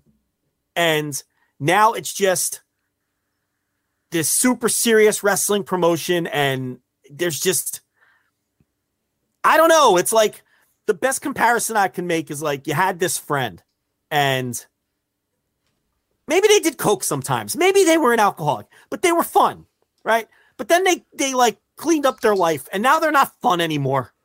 You know, they're just, you know, they're just they're, they're the same guy and you can still hang out with them, but uh, you know, you're not they don't have the wild times. They don't they're not as quick-witted. They're uh or maybe if you have a friend that just went super woke you have any friends that just went super woke and you're like, I can't hang out with you anymore? Like you're, you're uncomfortable to be around. No, I had, Like, I had more of the other one, the other side that you were talking about there. But You never had a friend I- that just went super woke no, I you? had more of the wild Like- child that uh, then slowed down their lives a little bit. So Yeah, like Dragon Gate, like it doesn't feel fun anymore to me. I don't know, and and and just the openers are everything's different about the company. Anyway, let's just keep going. Yeah, I, I will say the one match that I would definitely recommend checking out: uh, Kaito Naga, uh, uh, Nagano uh, and uh, and Kaito. Those are the two really young guys that they have. Uh, those guys have gotten wins like very early on in their careers. They've gotten big time wins, and they did it again here um, uh, with those guys. You know, debuting and getting wins in like their debut matches. They're only a couple months into their careers, so uh, two guys that they definitely want to build around for the future. So that's a pretty Nagano and Kato, you talking about? Yes, yes, yes. Well, that fucking that that Yoshiki Kato. Okay, that Yoshiki Kato. Yeah. It's like I don't know. If, do we still do the intro where Punk says, "Do I have your attention now"? Uh, that's the long. We only do uh, special ones for that. Special special occasions for the long one. this fucking guy, this Yoshiki Kato, this is Dragon Gate saying to me, "Do I have your attention now?" Because I've been down on the company. This motherfucker is all. This is Joe Lanza, right? Yeah, here. for This sure. Yoshiki. I love this guy. Now he's a little older, I think, like 26 or something like that. So he's not like super young like these other dudes, and you know, but that's a dude where my eyes are instantly on him, and I love his style, and I, you know, this is a guy that that I can invest in.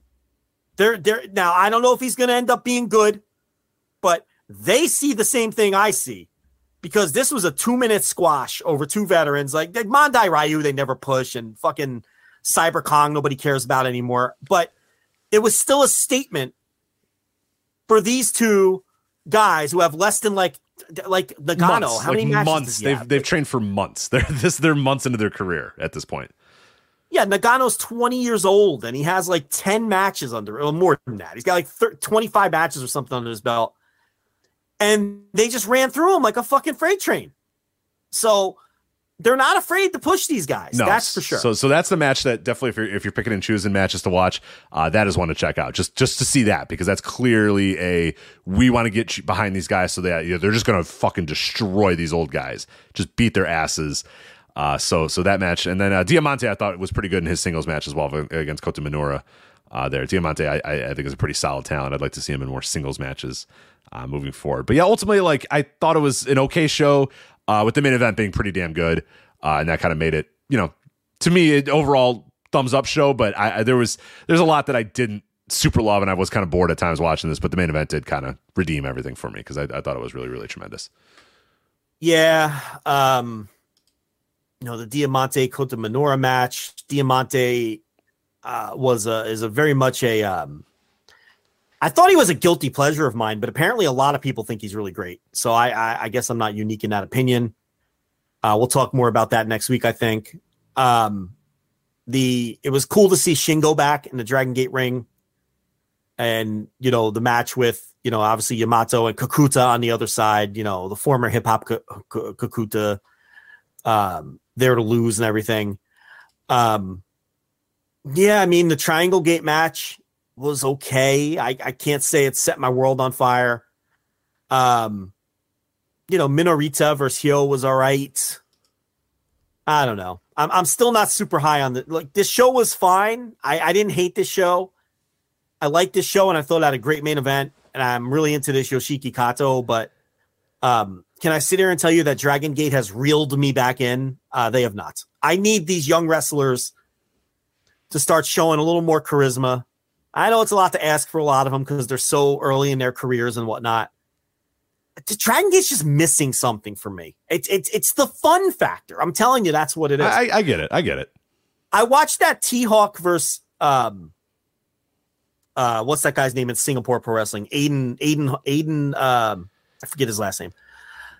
that felt like a fun, old school fun Dragon Gate match. You know, you had Shima and the rest of the Strong Hearts at ringside.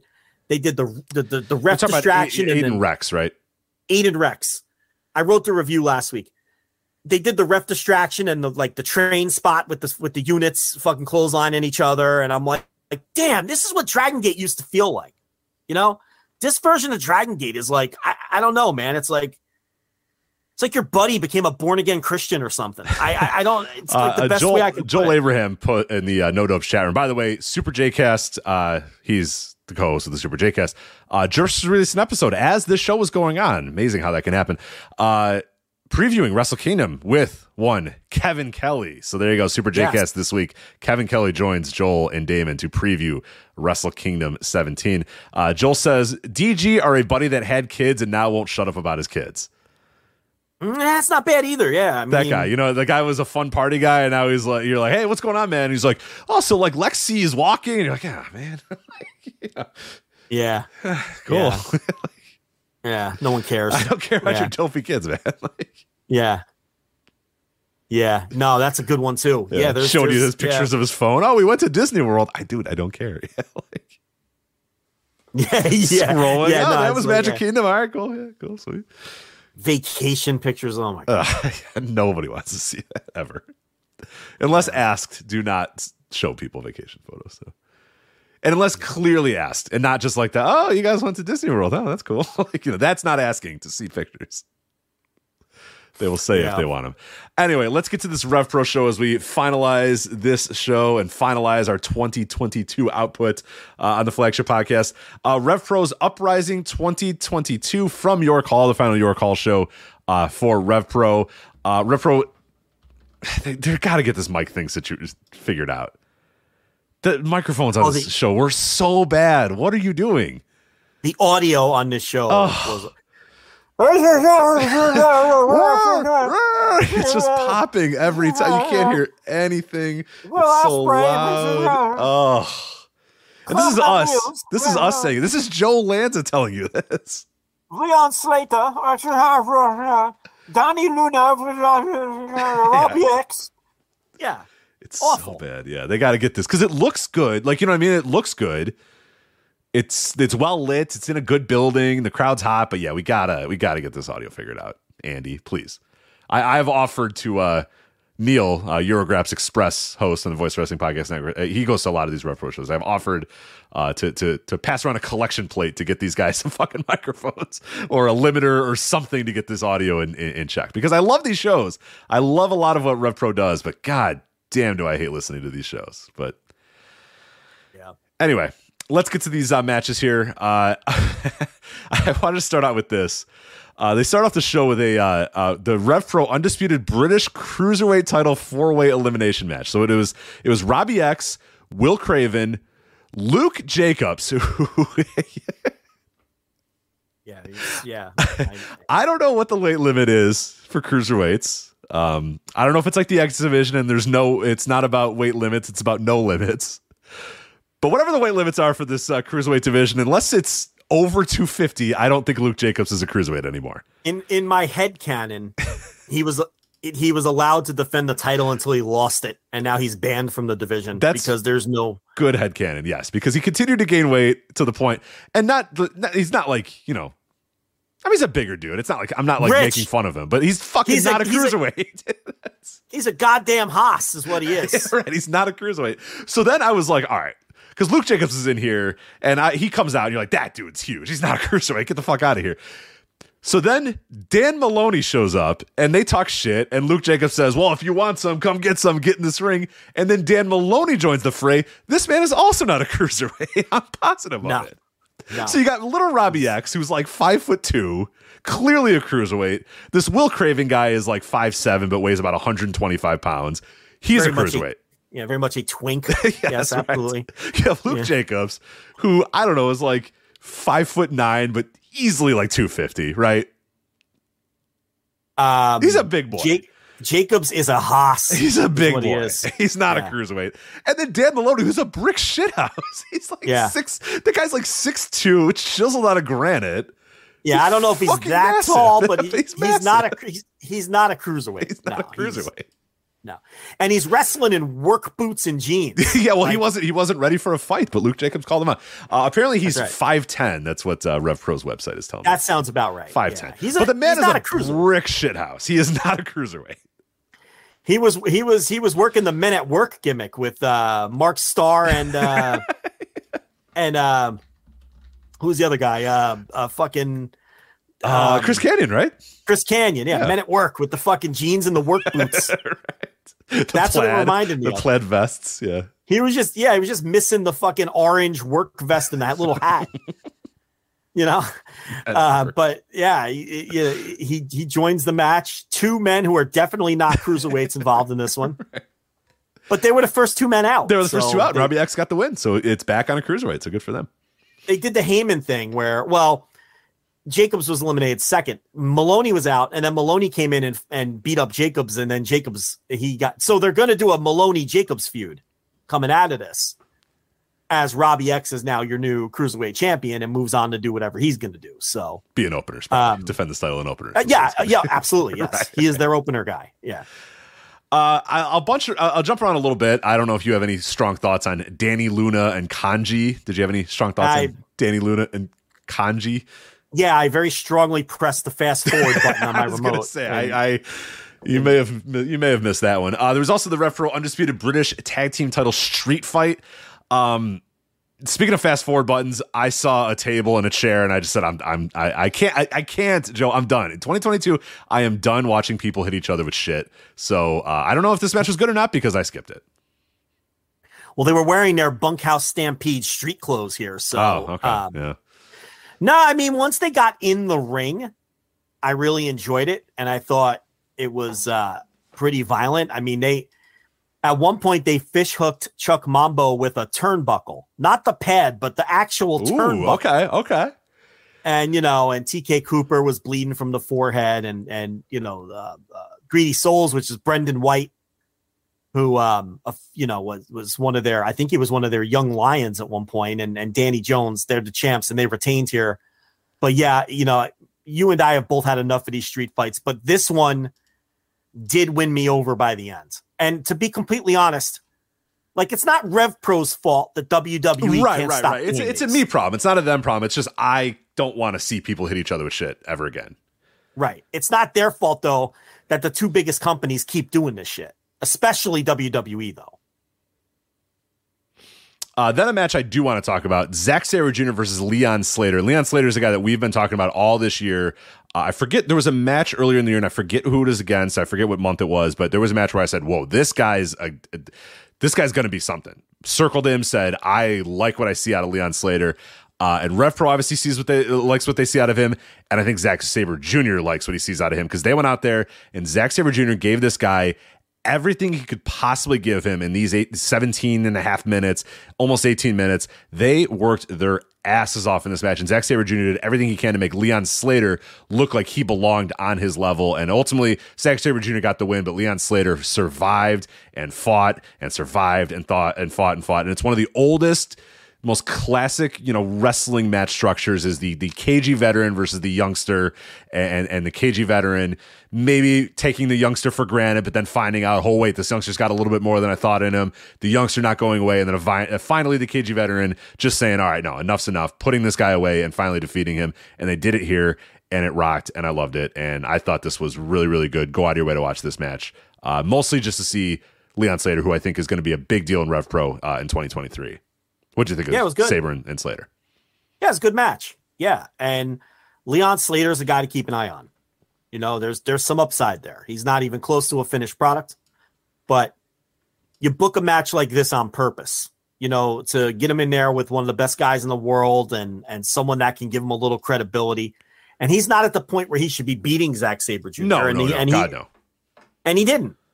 But for you know, for Zack to have you know a back and forth match with this guy, um, and for them to book him with Zack Sabre Jr. to begin with, you know, tells you what they think of him. So he's uh, definitely a guy in this promotion to keep an eye on in 2023. Uh, then we'll move on to the final few matches. Here we had uh, Great-O-Khan versus Zach Knight. He was replacing Ricky Knight Jr. uh, for the Rev Pro undisputed British heavyweight title match. Great Khan defeating Zach Knight, so then winning uh, the title here. Uh, Zach, I'm sure he's a nice guy, but uh, yeah, this was no good. That's all right. I mean, I you know they, He's they- he's not was- Ricky Knight. He's not RKJ. I'll tell you that. But uh, He's not RKJ, and a lot of it was building towards the eventual RKJ Great Khan match. You know, RKJ got involved in, in at different points in this, and um, you know, so the story was that Zach Knight was just overmatched, and Ricky Knight Jr. with the broken wrist, unfortunately, lost his title, even though he um, didn't even step into the ring, and he's going to want to seek revenge, not only to get his title back, but to avenge the, the loss that his brother took here, and um, you know, they were they were telling stories here more than anything else. And you know, O-Khan, I I'm, I'm confident would have lost this match if it was just Ricky Knight Jr. versus O-Khan. But with that said, if Ricky Knight Jr. hadn't gotten injured, we would have never gotten the Will Ospreay Tomohiro Ishii match. So it all worked out. You know, Oku and Mills with their with the, you know they did the split and they're doing this big feud now. Those would have been the top two matches, and there would have been no Will Ospreay Tomohiro Ishii match. So it was like a little happy accident because now Ricky Knight Jr. has this obvious story with the Great-O-Khan. Yeah, I think it's gonna actually be a cool story. Like I, I love that story of him. Like, yeah, hey, you know, you never beat me. You never beat me for this title. Now I'm gonna get it. Like, I think there's a good story arc there. I, I like it, and it gives Lordy Gideon Grey more opportunity to be just an absolute shitbag in that company. Uh, so yeah, I, I, I think it kind of worked out pretty perfectly, to be honest. Like the, the match itself didn't deliver that much for me, but uh, again, like I, I, I think now you have a, a, a you bring O-Khan back. You have Gideon Grey fill in the gaps in between, and then yeah, the story is you know Ricky Knight Jr. getting healthy, getting ready, uh, and finally going back there and, and and and winning the title back. So yeah, sounds awesome. Yeah, and he gets to be the one to end the undefeated streak and give O-Khan his first loss. And we got to get to see a really cool Will Ospreay versus Ishii match that we wouldn't have gotten otherwise. So, um, and how about Will Ospreay? um, you know, resting up for Wrestle Kingdom, not taking any bookings, but right back to the rescue when asked. Right. Right back to the rescue when asked. You know, it, it's If it's to be believed, and I don't know, obviously Andy and and I think it was Alex Windsor was on commentary uh, during the the main event, but. I for- I forgot the one. I think I'm pretty sure it was Alex Windsor that was on commentary. Said that Will called them or Will called Andy and said, "Hey, I think you need, you, need- you need a replacement. I'm there for you," type of thing. Yeah. Which is just wild, and that's exactly you know that's that's Will. I mean, he is That's Will. a super fucking worker who is just and and them saying like, "Will, you need a break," and he's just like, "No, I'm, I'm good. I'll, I'll do it. I'll do it. You know, let's do this. Let's go." and then going out there and having that and then having match. that match, yeah, and then not dogging it, but having uh, another tremendous fucking match. Yeah. So, you know, going out there and having a four and a half star match and getting the the snot beat out of you by by this fucking bowling ball. Um, you know, what else can you say? And then, you know, Oku and Mills, you know, they had their big match. Yeah, it was all right. And Mills Mills finally got rid of that atrocious haircut. Oh, I was gonna say. I, so first off, I like this match a lot, and second off, what a glow up for for one Connor Mills, man. Yeah. Well, so was was the weird dreadlocks thing just like a troll to like build up to this, where he would get a real haircut, like a, an actual like normal haircut, and look like a normal human being. Maybe. Because Um, I hope so. Because if somebody, if if somebody in his life told him that the the cornrow dreadlocks was a good look for him, I don't know who it was. Because then he came out here, and I'm like, who? I thought he was facing Connor Mills, and I'm like, that's Connor Mills. Holy shit! Look at that guy. Good looking guy, you know, got nice head of hair. What are you doing with the the dreadlock cornrows? Yeah, I mean, is he is he is he still the Jordan Oliver of the UK w- without the hair? Or no, do I don't think? so. I, I thought I I like this match a lot. I mean, it was very like heavy in terms of the story and and the stuff, but I think it deserved that. You know what I mean? And, and it earned that. So I don't know. I, I like Yeah. this a lot. I thought it was pretty good. I thought Oku showed some nice fire. He always does. You know, in these types of matches, shows pretty good fire. I thought Mills was pretty solid as a shitbag. Um, Amira, who who got involved, was pretty solid as Yeah. well. So yeah, I, I think everybody played their role pretty perfect uh, here. I, I I enjoyed this match a lot. I, I thought it was good. A little long, like they probably could have, and that's kind of an Oku problem too. Like they probably definitely could have cut off like you know seven or eight minutes of this match or whatever, and probably been just perfectly fine with it. but uh, I liked it. I thought it was solid. I, I, I, it needed that sort of heavy-handed story in it, and you got the girl out there and Connor Mills. I mean, the real reason that this match is happening is because Connor Mills, you know, Oku says, "I'm not going to fight you. I don't want to fight you. I don't really care," and then Connor Mills knocks out Amir, and then he goes, "Oh well, fuck you now. Now we're gonna fight." And you know, yeah, I, I thought it was good. I, I I liked it. I liked it probably more than I expected to like it going in. I think Oku has hit his ceiling. You know, there was pre speaking out, pre pandemic, in the before times, Rich. A lot of people thought Oku was going to be the next huge star in, oh, in, yeah, in yeah. British wrestling. And no. there was even a lot of talk that he was the best wrestler in those days, which was absurd because he was green and but he always had that great crowd connection. And um, but but I he's a little older than people think, and I think he has hit his ceiling. And I don't even mean that necessarily to knock him because he's obviously a key component to this roster. He's very popular. He still has that great crowd connection, but I don't think he's ever going to become like this next great wrestler who's going to pop up on a Super Junior tour. And you know, um, I think we've hit the ceiling with Michael Oku. That's that's my feeling here. Um, I think that RKJ has the higher ceiling. I, you know, I don't even think that's controversial. RKJ is a guy who I can see his career expanding beyond this and and and becoming a worldwide star and all of those things. Um, you know, we haven't seen some of the other guys like uh like JJ Gale or or some of these others, you know, that um work a little more sporadically. And now we have this Leon Slater, who's a long-term prospect. But as far as Oku goes, I think he's hit the ceiling. I'd be interested to see what other people think about that. Um, I like him, but I think you're probably right. Yeah, ultimately, I don't think he's like I would. I wouldn't at this point shoe him in as like a guy that I want as like my top star or my champion or whatever. I like him as like a guy on the card. You know, semi main events, middle of the card type of guy. That's where he is. But you're right. People were expecting this guy to be like the next big thing, quote unquote, and, and he, he's not that. He's just he's, he's not. I think people hyped him up too much. I think people when when they were this was a desperate thriving, to find the next guy, and that was the guy that everybody was like, "This is the next guy." Like it was post a lot of the post NXT UK thing was like, "This there's no one left," and it's like, "No, there's this guy." it's like, oh, okay, hold on.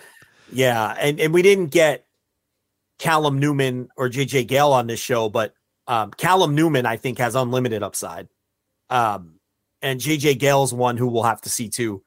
They got a lot, of nice young wrestlers that are sort of in this Rev Pro verse. Yeah, you know, um, you know, and then uh, you know Oku. I think he's got Oku might be thirty at this point. He might not even be in his twenties anymore. Let me see. Michael Oku. I think that is 29 years old. 29. Okay. Yeah. This is who he is, I think. You know, I, I think we're topping out. I think we're we're we're hitting the ceiling with him. So um sounds like I'm burying the guy. I mean, I like him just fine, but um I don't think he's getting much better than this, is I guess is my point. Yeah. Yeah, I'm with you there. But I, And I, think it was match. overhyped to begin with. Oh to yeah, some yeah, degree. yeah, and that's not necessarily his fault. I mean, that, that's that's just yeah, Yeah. the hype train went on him. But yeah, I like this match. I, I I would definitely recommend it. They did a good promo video too. If you're trying to catch up on the story or whatnot, I think they did a good job of letting you know what's going on. And then obviously the main event was Will Ospreay and Tomohiro Ishii, and it's. I mean, it's Will Ospreay and it's Tomohiro Ishii, and they had a 20 minute match. So, what do you think happened? It was fucking great. So, Yeah, full on maximum effort from both guys. Um, and Ospreay doesn't have to do that. He can show up and have a perfectly competent match and play the hits. But no, they went out there and beat the piss out of each other. Um, I did see that somebody asked on Twitter. They asked the Rev Pro account, which I'm pretty sure is is uh, the promoter. yeah, Andy. Yeah. About global wars. And he made an interesting comment that the ticket prices of uh, airfare from Japan has basically tripled. And to not get your hopes up for that. And they'll try to make it work, but um, it's just cost prohibitive at this point with the airfare as it is. So that was interesting. Um, but they got Ishii in here for this. Now, I don't know how that lined up with the Jericho match. I mean, let's let's look that up. Did he like stop on the way back to Japan, going the long way or something? Like, how did this? How did this booking even? I think he, well, are you talking about for Will? No, for Ishii. Oh, for Ishii, yeah. Who the fuck knows, man? That guy's a world traveler. He, Um, he- they seem to always be able to sneak him in. Uh, Did they put him in the luggage? They just might stuff him in a bag or something like No, that. so, okay, around? so he wrestled Jericho on November 23rd, and this wasn't until December 17th. That's they what I'm just saying. flew his ass in. they just, flew they- yeah. He always seems to find a way. Like he's just always booked everywhere. He's like any country, any the on a, on a, on a, on a second's notice, they'll get Tomohiro Ishii in there. Yeah, they just flew him in, I guess. Does he, maybe he, Because he then- probably flies coach. He probably doesn't care, right? Puts his sunglasses on. No, because then five days later, he was working the Cork and Christmas shows. Right. I know. Now, Ospreay may have just been in England anyway. yeah, I, I don't- think he's he he stays in the UK. So and it's around Christmas time, so yeah, he so he's probably just, been chilling there. with his family, and then he said, "Ah, fuck it, I'll wrestle. Why not? You know, screw it. I got my gear. I'm good." But you know, they paid to to to, to bring in a big time opponent, and Ishii just picks up the phone and is like, "All right, I guess so." You know, just hand him a twenty dollar bill. I love that man. That man's great. Tomohiro Ishii fucking rocks. Anyway, there you go. So yeah, one more notch in uh, Will Ospreay's Wrestler of the Year. Uh, just wanted to get one more in there, just in case. Yeah, well, now- Bald, now he's just just showing off. Bald thought he could sneak his ass in. Get the hell out of here, Bald. Yeah. Hit the bricks, Now pal. just- one more for Will. Yeah, now he's just. This is just like you know he's on the twenty yard line. He's he's he's doing the Deion Sanders, you know, the, the high kick, high legs, you know, as he's Yeah. strutting in for yet another touchdown. Just like I better than all of you. You know it. You've just completely wore your woman out, and she's like, "Just finish already." She's like, "We've been going at this for three and a half hours. Come on, Joe, just wrap it up." Hours. You know, God. I don't know. I thought you'd relate. I don't know. It's just three and a half hours. No, Sometimes you go hard. too late. No, that, that's bedtime, man. What, that's take too long. I have a bedtime. Get out of here. That's Wrap this up in 17 minutes. Let's go. Right, yeah, let's hit the bricks here. Let's go. Let's go. Let's go. I gotta wake up. We got forensic files to watch. We got forensic files. I got to go to bed. So, anyway, with that said, uh, that is it for us here on the flagship. That is it for 2022 on the flagship. So, happy New Year, obviously, uh, to all of you. We will be back. Uh, next week, 2023, we will touch on Wrestle Kingdom. We'll talk about Noah the new year. I don't know if the zero one and Big Japan stuff will be out there by. Uh, then probably not. That'll probably be in another week or so. But we'll touch on it all. We'll do it all next week on the flagship. VoicesWrestling.com for previews, reviews, and columns. The Voice of Wrestling Podcast Network, of course. I want to subscribe to that as well as all of the individual show feeds. Uh, everything is up there. Voice Wrestling Podcast Network, podcast about everything in the world of wrestling. Uh, we also have our Patreon, patreon.com slash voices of wrestling, voicesofwrestling.com slash Patreon, and flagship Patreon com. Five dollar tier ten dollar tiers for that. We got prediction shows the week uh, the year in review awards the 2020 f- 2022 flagship awards goldberg 173 one many other things available there at flagship patreon.com patreon.com slash voices of wrestling. So that is it for us. We'll talk to you next time. That's joe. I'm rich.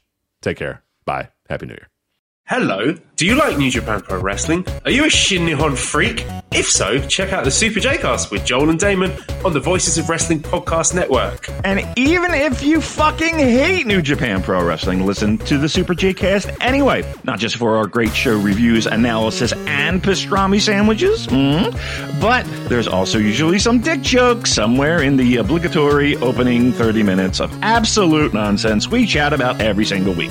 That's the Super J Cast for all the best talk about New Japan Pro Wrestling, crisps, and pornography.